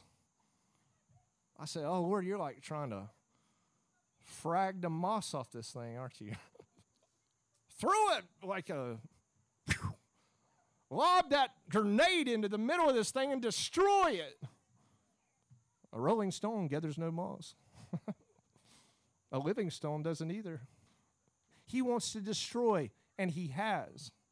He was longing for this. I don't just want to nullify this thing that's caused this conflict between you guys. I want to destroy it that's caused a conflict between us guys. I want a peace. I am the prince of it. I'm tired of this uh, conflict. I'm tired of this, uh, as Janie McManus calls it, the neat, neat, neat, neat. That's what I hear when she says it. I mean, I mean, I need, I need. You know, I want to get rid of that. Ah, ah, you know that. I don't know how to say it. And then, so watch what happens here in the text. He took out the wall and partition, the hostility, when he nullified in his flesh. Listen, this is how he does it the law of commandments written in decrees. Uh, let me let me say it to you way I put my own uh, spin on this. Hopefully, it's not a jot or tittle, but I think it matches with what he's showing me. In the flesh, the law of sapphire commandments of the scepter that are couched in prophetic ivory decrees, the birthright. well, that's a mouthful. what? I want the prophetic decree to match perfectly with the commandment as one. I want to bring peace to that, to prophecy, that which is being said. And I don't want it to be, uh, how you put this to me, Father, in covenant violation with me. You know, have you ever heard someone speak and their words fall to the ground? You ever heard someone prophesy and you're like, man, I don't know about that. Something ain't right. I'm picking it up. I can't really put my finger on it. But they're transmitting, they're a double talker. Their mouth saying one thing, they're living another. I don't know, but I'm picking up something that ain't right. See, what the Lord wanted to do is what He's done at the cross is He wanted to say, In my flesh, I'm going to take these commandments couched in decree and I'm going to make them one. And here, here's a way to, to say this whatever God says, He sees. Why is this important? Can you imagine saying, Let there be light? And there was. Could you imagine that your word is so what the Lord would say that it literally would manifest itself out of your mouth instantly? I mean, reality. Because when you said it, it was within the commandment of the Lord, and it was exactly what He would say. The richness of this, it was so rich to me this week. I was like, because for years we were in the fire department. I remember years ago, and I, I was like, Lord, how do you shrink the space time barrier? I mean, because I was learning it in giving uh, finances. And I, the Lord tell me, give this money away above my tithe, and I would do it, sow it, and then I would get a return. You know, and like sometimes a year later. And then I was like, man, that's good. Within a year, I was getting 10 times back what I gave above my tithe. I said, that's a really good deal, huh? Yeah, it's a thousand percent return. I was like, the Lord was training me and teaching me about this. I, I didn't really fully understand it, but then I noticed it wasn't taking a year. And it was starting to take like nine months. I did a whole spreadsheets on it. Y'all don't have to do that as a weakness of my faith. But you can if you want. But I was running spreadsheets on my giving because I was like, I'm going to see when that thing's going to turn. And I was finding me a hundredfold return, which was 10 times. Now I was learning about this principle. The Lord was, He used something that I could understand finances because we needed them. And he's like, You can't go do another job. So I didn't really have a choice. I was like, Either I'm going to be able to provide for my family or I don't know what I'm going to do. Then I noticed that that nine months turned to six months. And that six months turned to three months. And I was in the fire department. Stephen and I back then, like seven years ago, we're going after the Lord, going after the Lord. Ah, you know, ah, everything's breaking and things are falling apart, and it's just hard. And there's hardly anybody with us, and it's get. I was like, I'm not going to make it, you know. But I noticed the space-time barrier kept on shrinking. I was getting a return. Boom, I get a return. I was like, this is happening. So the Lord's like, well, you don't even understand the kingdom if you don't understand sowing and reaping. I preached an eight week series on that. I started learning it relationally. I learned it in health related issues, praying for people. I, I saw it. I started to, you know, I could go declare a word over somebody and uh, healing, they get healed. I was like, man, this is, this is amazing. Sometimes there was a delay. Then even prayed for a little dog one time. Had cancer, healed. And I saw pe- hair coming back on people. You know, all this kind of stuff. I was like, you give hair? Steve, you, he said, yeah, meet, Lord, hair. Curly. You want curly black? No, I'm just playing. Straight back. Look like Elvis. I was like, Lord, you know how to. There's a barrier between what's being said and what we see happening. I started measuring it. I'm a little bit of an analyst. And I noticed the thing kept getting shorter and shorter and shorter and shorter through the years. And you know what the Lord said to me? He says, I want to put my commandments so in you. And I started using this language. Stephen will remember this so speak. And started realizing that something could be prophesied out of your mouth and it would literally come into being. That we had lost our inheritance because we had got wrapped up into a works based thing and it integrated and infiltrated our whole entire being called sin. And we weren't seeing the proper returns. And that Adam had been cursed like that, and Eve had with their issue. They didn't see that they were in pain and in and seeing the inheritance of the Lord come to them. And I don't know, I'm in this millennial generation. I'm not a millennium, an X gener, but I'll just call myself a millennium. I wanted instant returns, you know. Hey, I'll just admit it. I wanted to see, and the Lord marked me this way. I want to see that I can live in a present situation with God and see an express reality manifest itself instantly. If the Lord can live like that and feed 20,000 people, then so can we. You feed them. The Lord curses the fig tree. What kind of person goes around talking to bushes? I, I saw Tom go around. I didn't know if he, a Gross talking to his bushes, but he, he was over there doing something with his bushes. If Tom was over there, I'm telling you, you're not producing me some um, blackberries year round. You better give me some or I'm going to curse you. And that thing just dries up. It's like, what is wrong with Tom? He just cursed his blackberry bush. They think that guy was wild.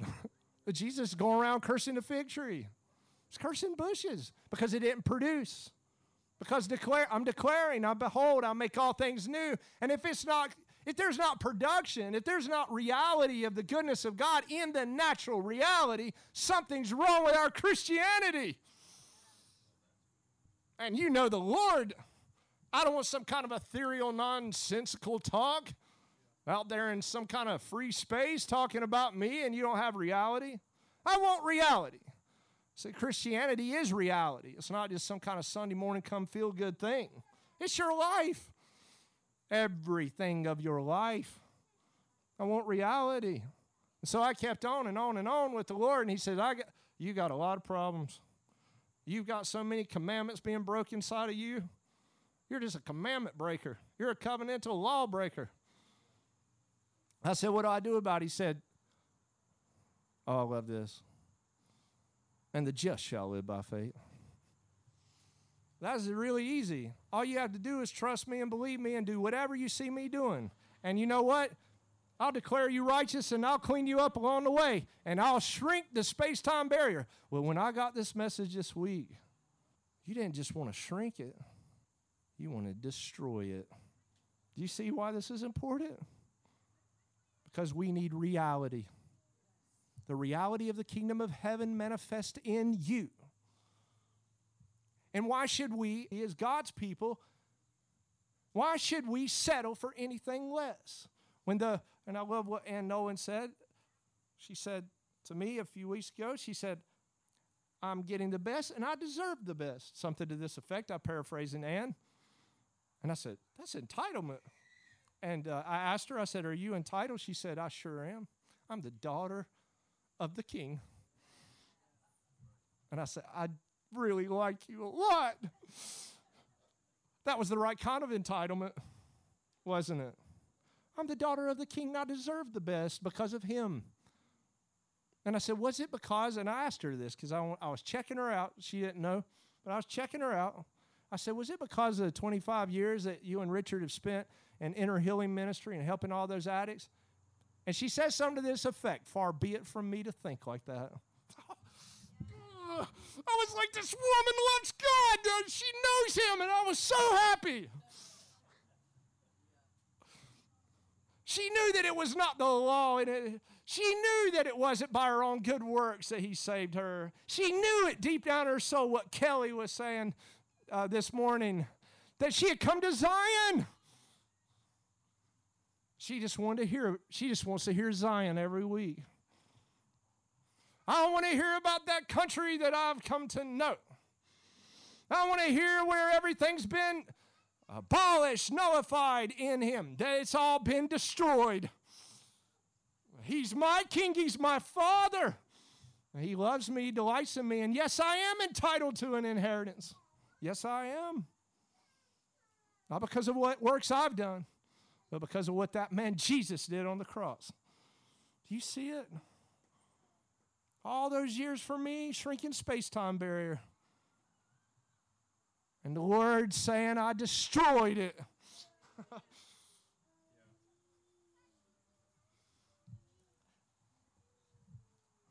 and as I am, so are you. Whoa! Do you see what I'm saying? God being my witness as we live and breathe that Christ in us is the hope of glory. You, the sons and daughters of the King, are walking around manifesting the kingdom. And that you could take this word to the proverbial bank of heaven and draw on an inheritance has rightfully been reserved for you in Christ because God ordained it from the foundation of the earth. Let's stand together. Hey, what do I do? Receive. How do I get into this? What, what kind of framework do I have to get my mind in? Receive. It's already been done. What did he do? The decree now is couched in commandments. You're not a covenantal lawbreaker. What do you have? Access, full access to the tree of life. Right now,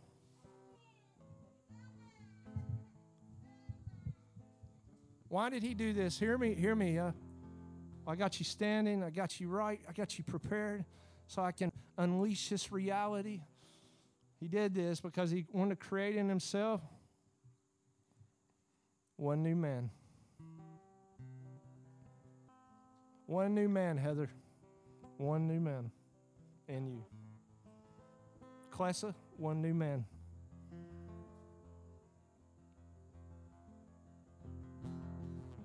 Lydia, my daughter, through my love, one new man. Tom, one new man. Tom Tom, Drew, one new man. One new man. No more a divided self, no more a bifurcated self, just one new man. Stephen, one new man. When I met Stephen like over 10 years ago, I, I was like, that is one cool guy. I just want to be like him. always want to be like Stephen. He had it in his eyes. I saw it in his eyes back then. He was looking for a city whose builder and maker is God. I had no idea what we, oh man, the glory. Brother. He made peace to reconcile them in both in one body to God through the cross, by which the hostility has now been killed. Then, killed then, let it be done for forever in you. what I found with this is it's not like believing in faith, okay? Like I'm believing in believing. It's just receiving. But it's an agreement. I will agree with you in this. You must agree with God's holy word. Don't agree with any other testimony of any other thing but what God's word says. Now you have to do that. That's your only part to play is I'm not going to take another alternative mechanism into my mind and my understanding. And if you are, and it's entertaining your thoughts and your feeling life, I'm going to stop everything I'm doing until I just say, I believe this message. Now, I've had to do this I've, lots of times. And spin me down, get me still. Affliction on every side. Why? Why? Because he wants affection. And out of rest, kingdom. The kingdom of God expressed through the person of Jesus Christ, Christ in you, the hope of glory. So maybe you need to stop a little bit and rest in the Lord and take your Shabbat. Maybe you have to do it all day. Some of us, we've, I had to practice like eight hours a day because I was so into the works. I had to stop everything I'm doing just to get into Shabbat so I could, God could actually do something through me. Because I was so wrapped up into what I could do. So you might have to do that because you're saying, I will not take another reality in my life but the one that is expressed right here. And if I have to stop everything I'm doing and put it at a halt so I can be found in Him, I'm going to stop it until this one new man reality wakens in me. And I will not take the old anymore. I've not been dispossessed, I'm been possessed by the Holy Spirit. I'm His and He's mine. It's over with. Peace. He calls out to those who were far off, the Gentiles. And peace to those who are near. The expression of this message goes throughout the whole earth right now.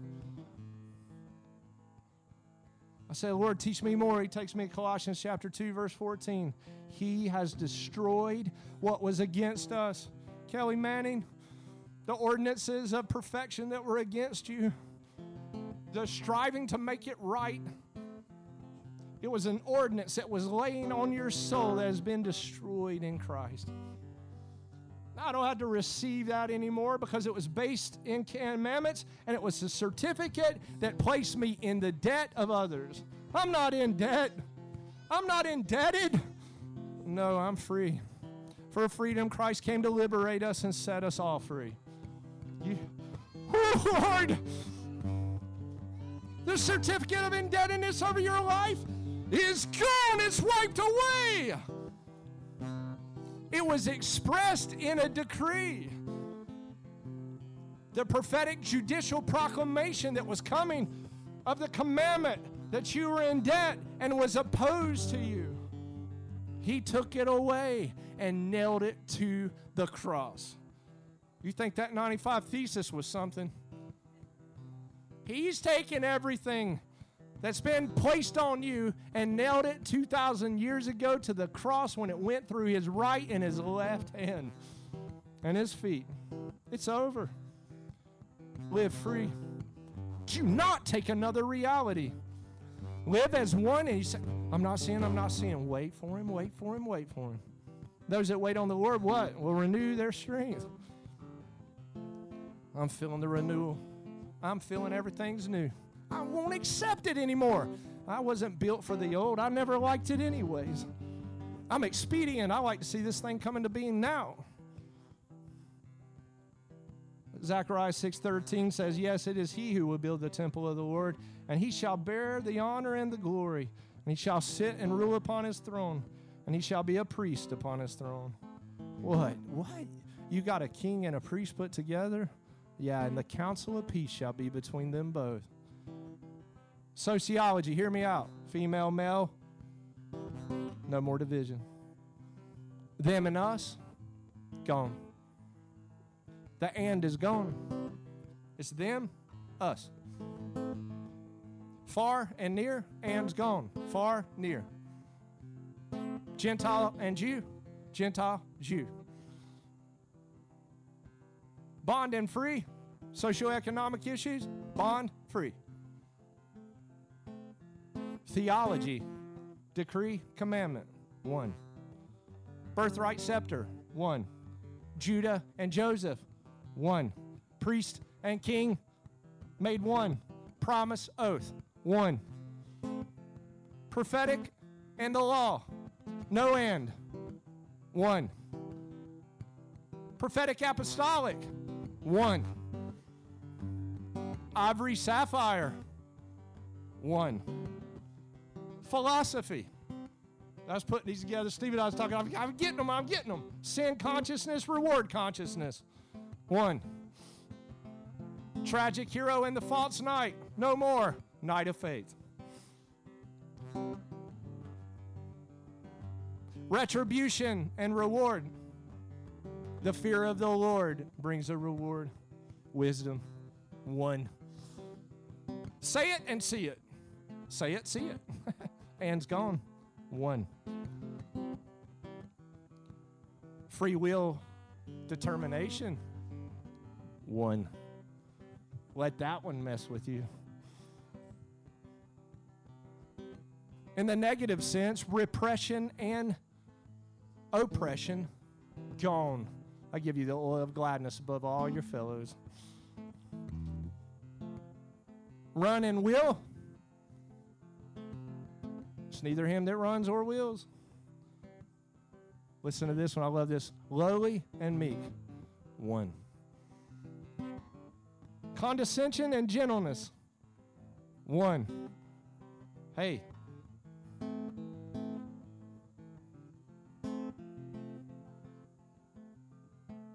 The good aspects of Protestantism and Catholicism.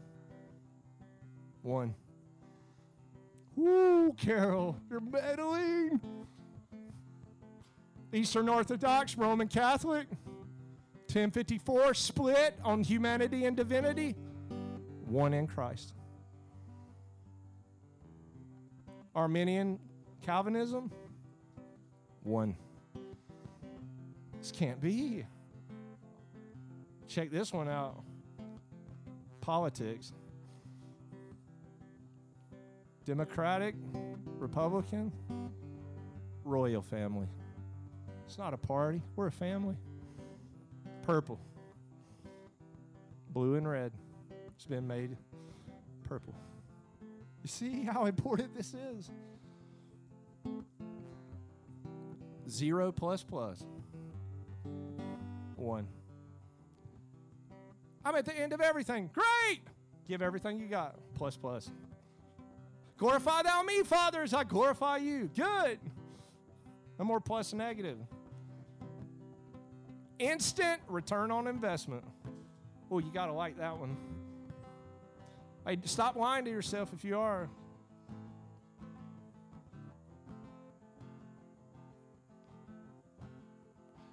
Individual peace, corporate peace, national peace, international peace.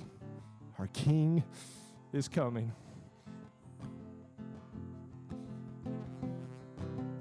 Oh, I worship you, Lord.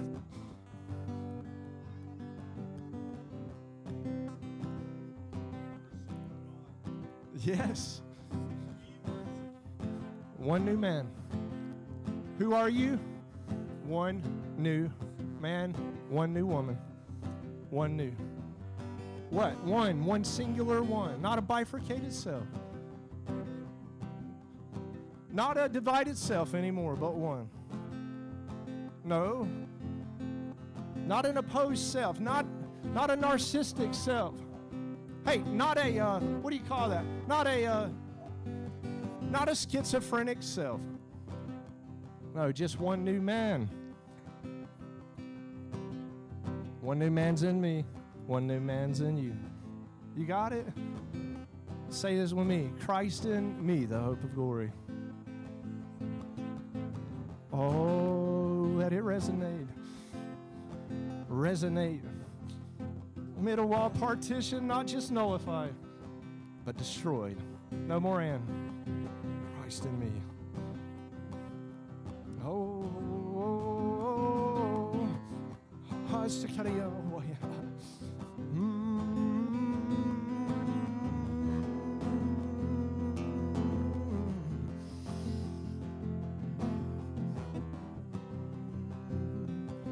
What do you do for a living? I'm a one new man. Where do you come from? One new man. You aren't from around here. I know. I'm one new man. You don't you don't belong here. That's right. I'm one new man. You got it. That's who you are. That is what he paid for at the cross for you right now. Believe the word of the Lord. All right, let's take communion together. A world away and still not far. Like fabric woven into ours. The dawn, it shot out through the night. The day is coming soon.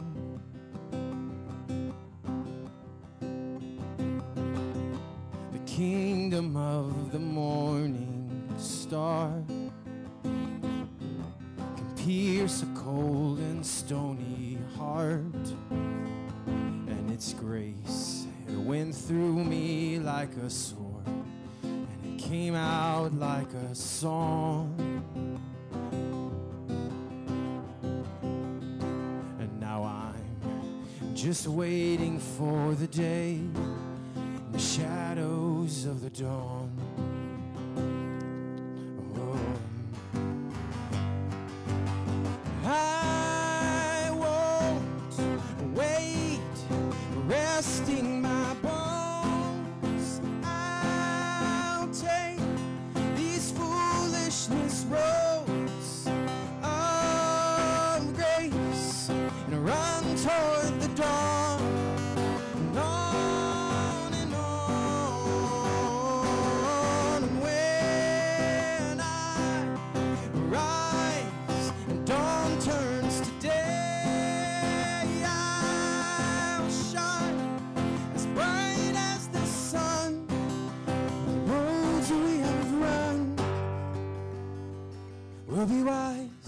God's not trying to improve on your fallen nature. He's just installing his one new man in you. Hey, listen now. Get a hold of that. He's not trying to improve on your fallen nature. Christ in you. Let's receive him like that. I love this. You can say this I'm new. Say it. I'm new. I'm new right now. Well, they thought about this like me, and well, I used to look like that. No, I'm new. No, I won't receive anything else but newness and wholeness. I can't receive it. I'm, I'm not going to be characterized by sickness and death. I don't let it characterize me. It, it's not who I am. I have a good father, Pete. I'm new. I'm just new.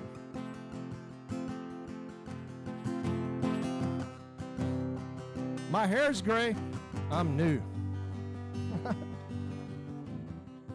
I'm just new. Everything about me is new. So living in life and love when everything's new. Everything's whole. Nothing's broken. This is the message of the Lord. This is the message that we receive.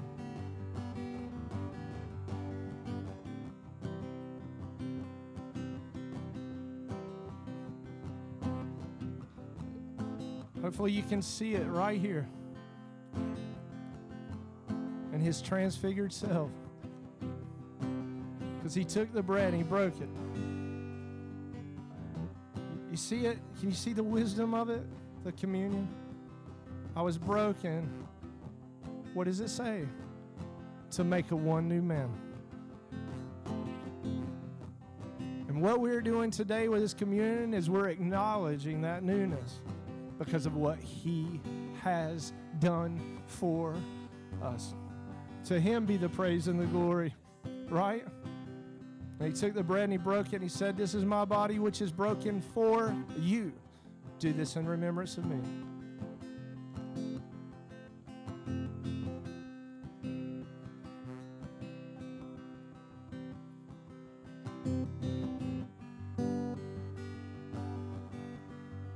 New field deeds. New. New.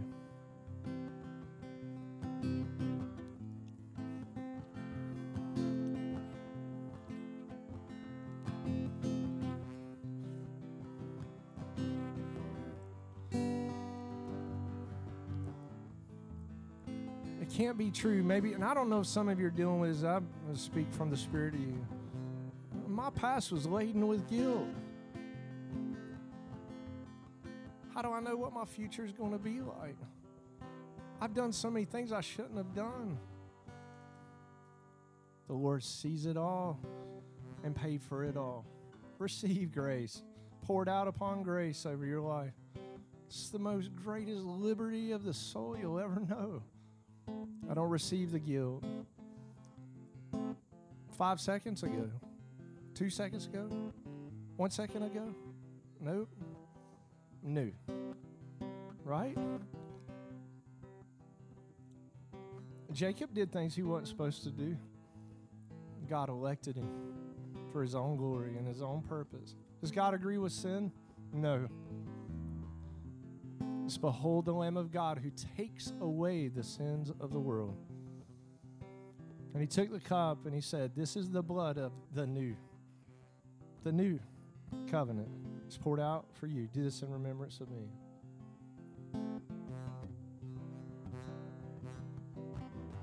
Now, I'm not telling you to, that you have to do this, but would you raise your hands? Give him thanks.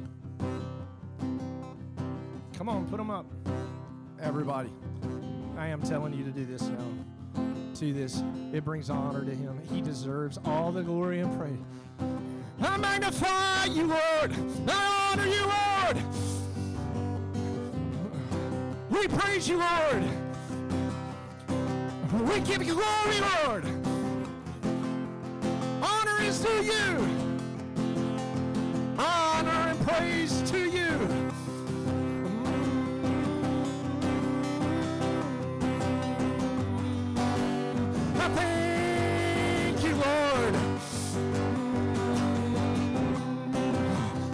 So good, Lord.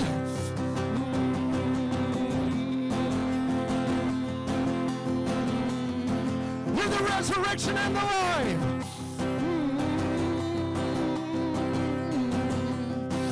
Oh, we bless your name. We bless you, Lord.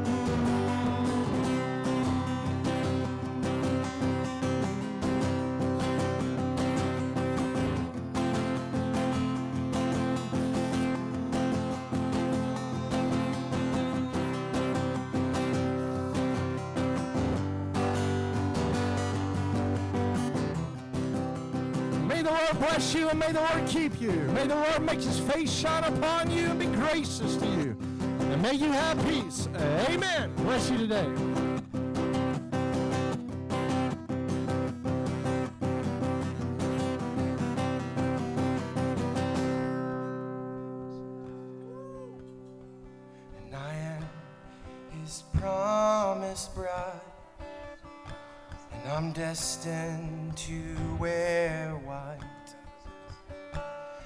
Chest is full of hope, and a dress and veil as snow. And he said he'd come for me. He'd know when I'm ready. And my heart is aching for coming of the Lord. I must get ready now. I must get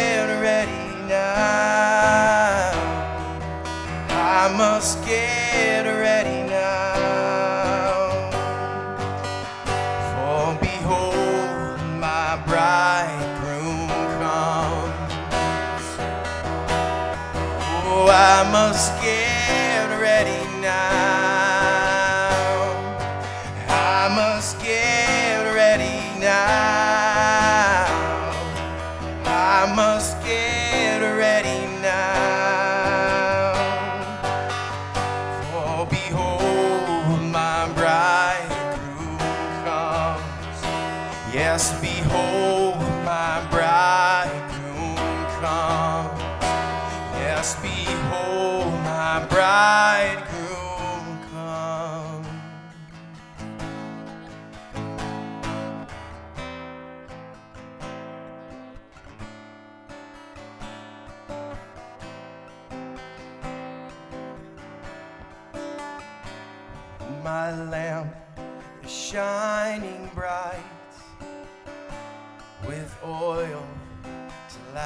the night.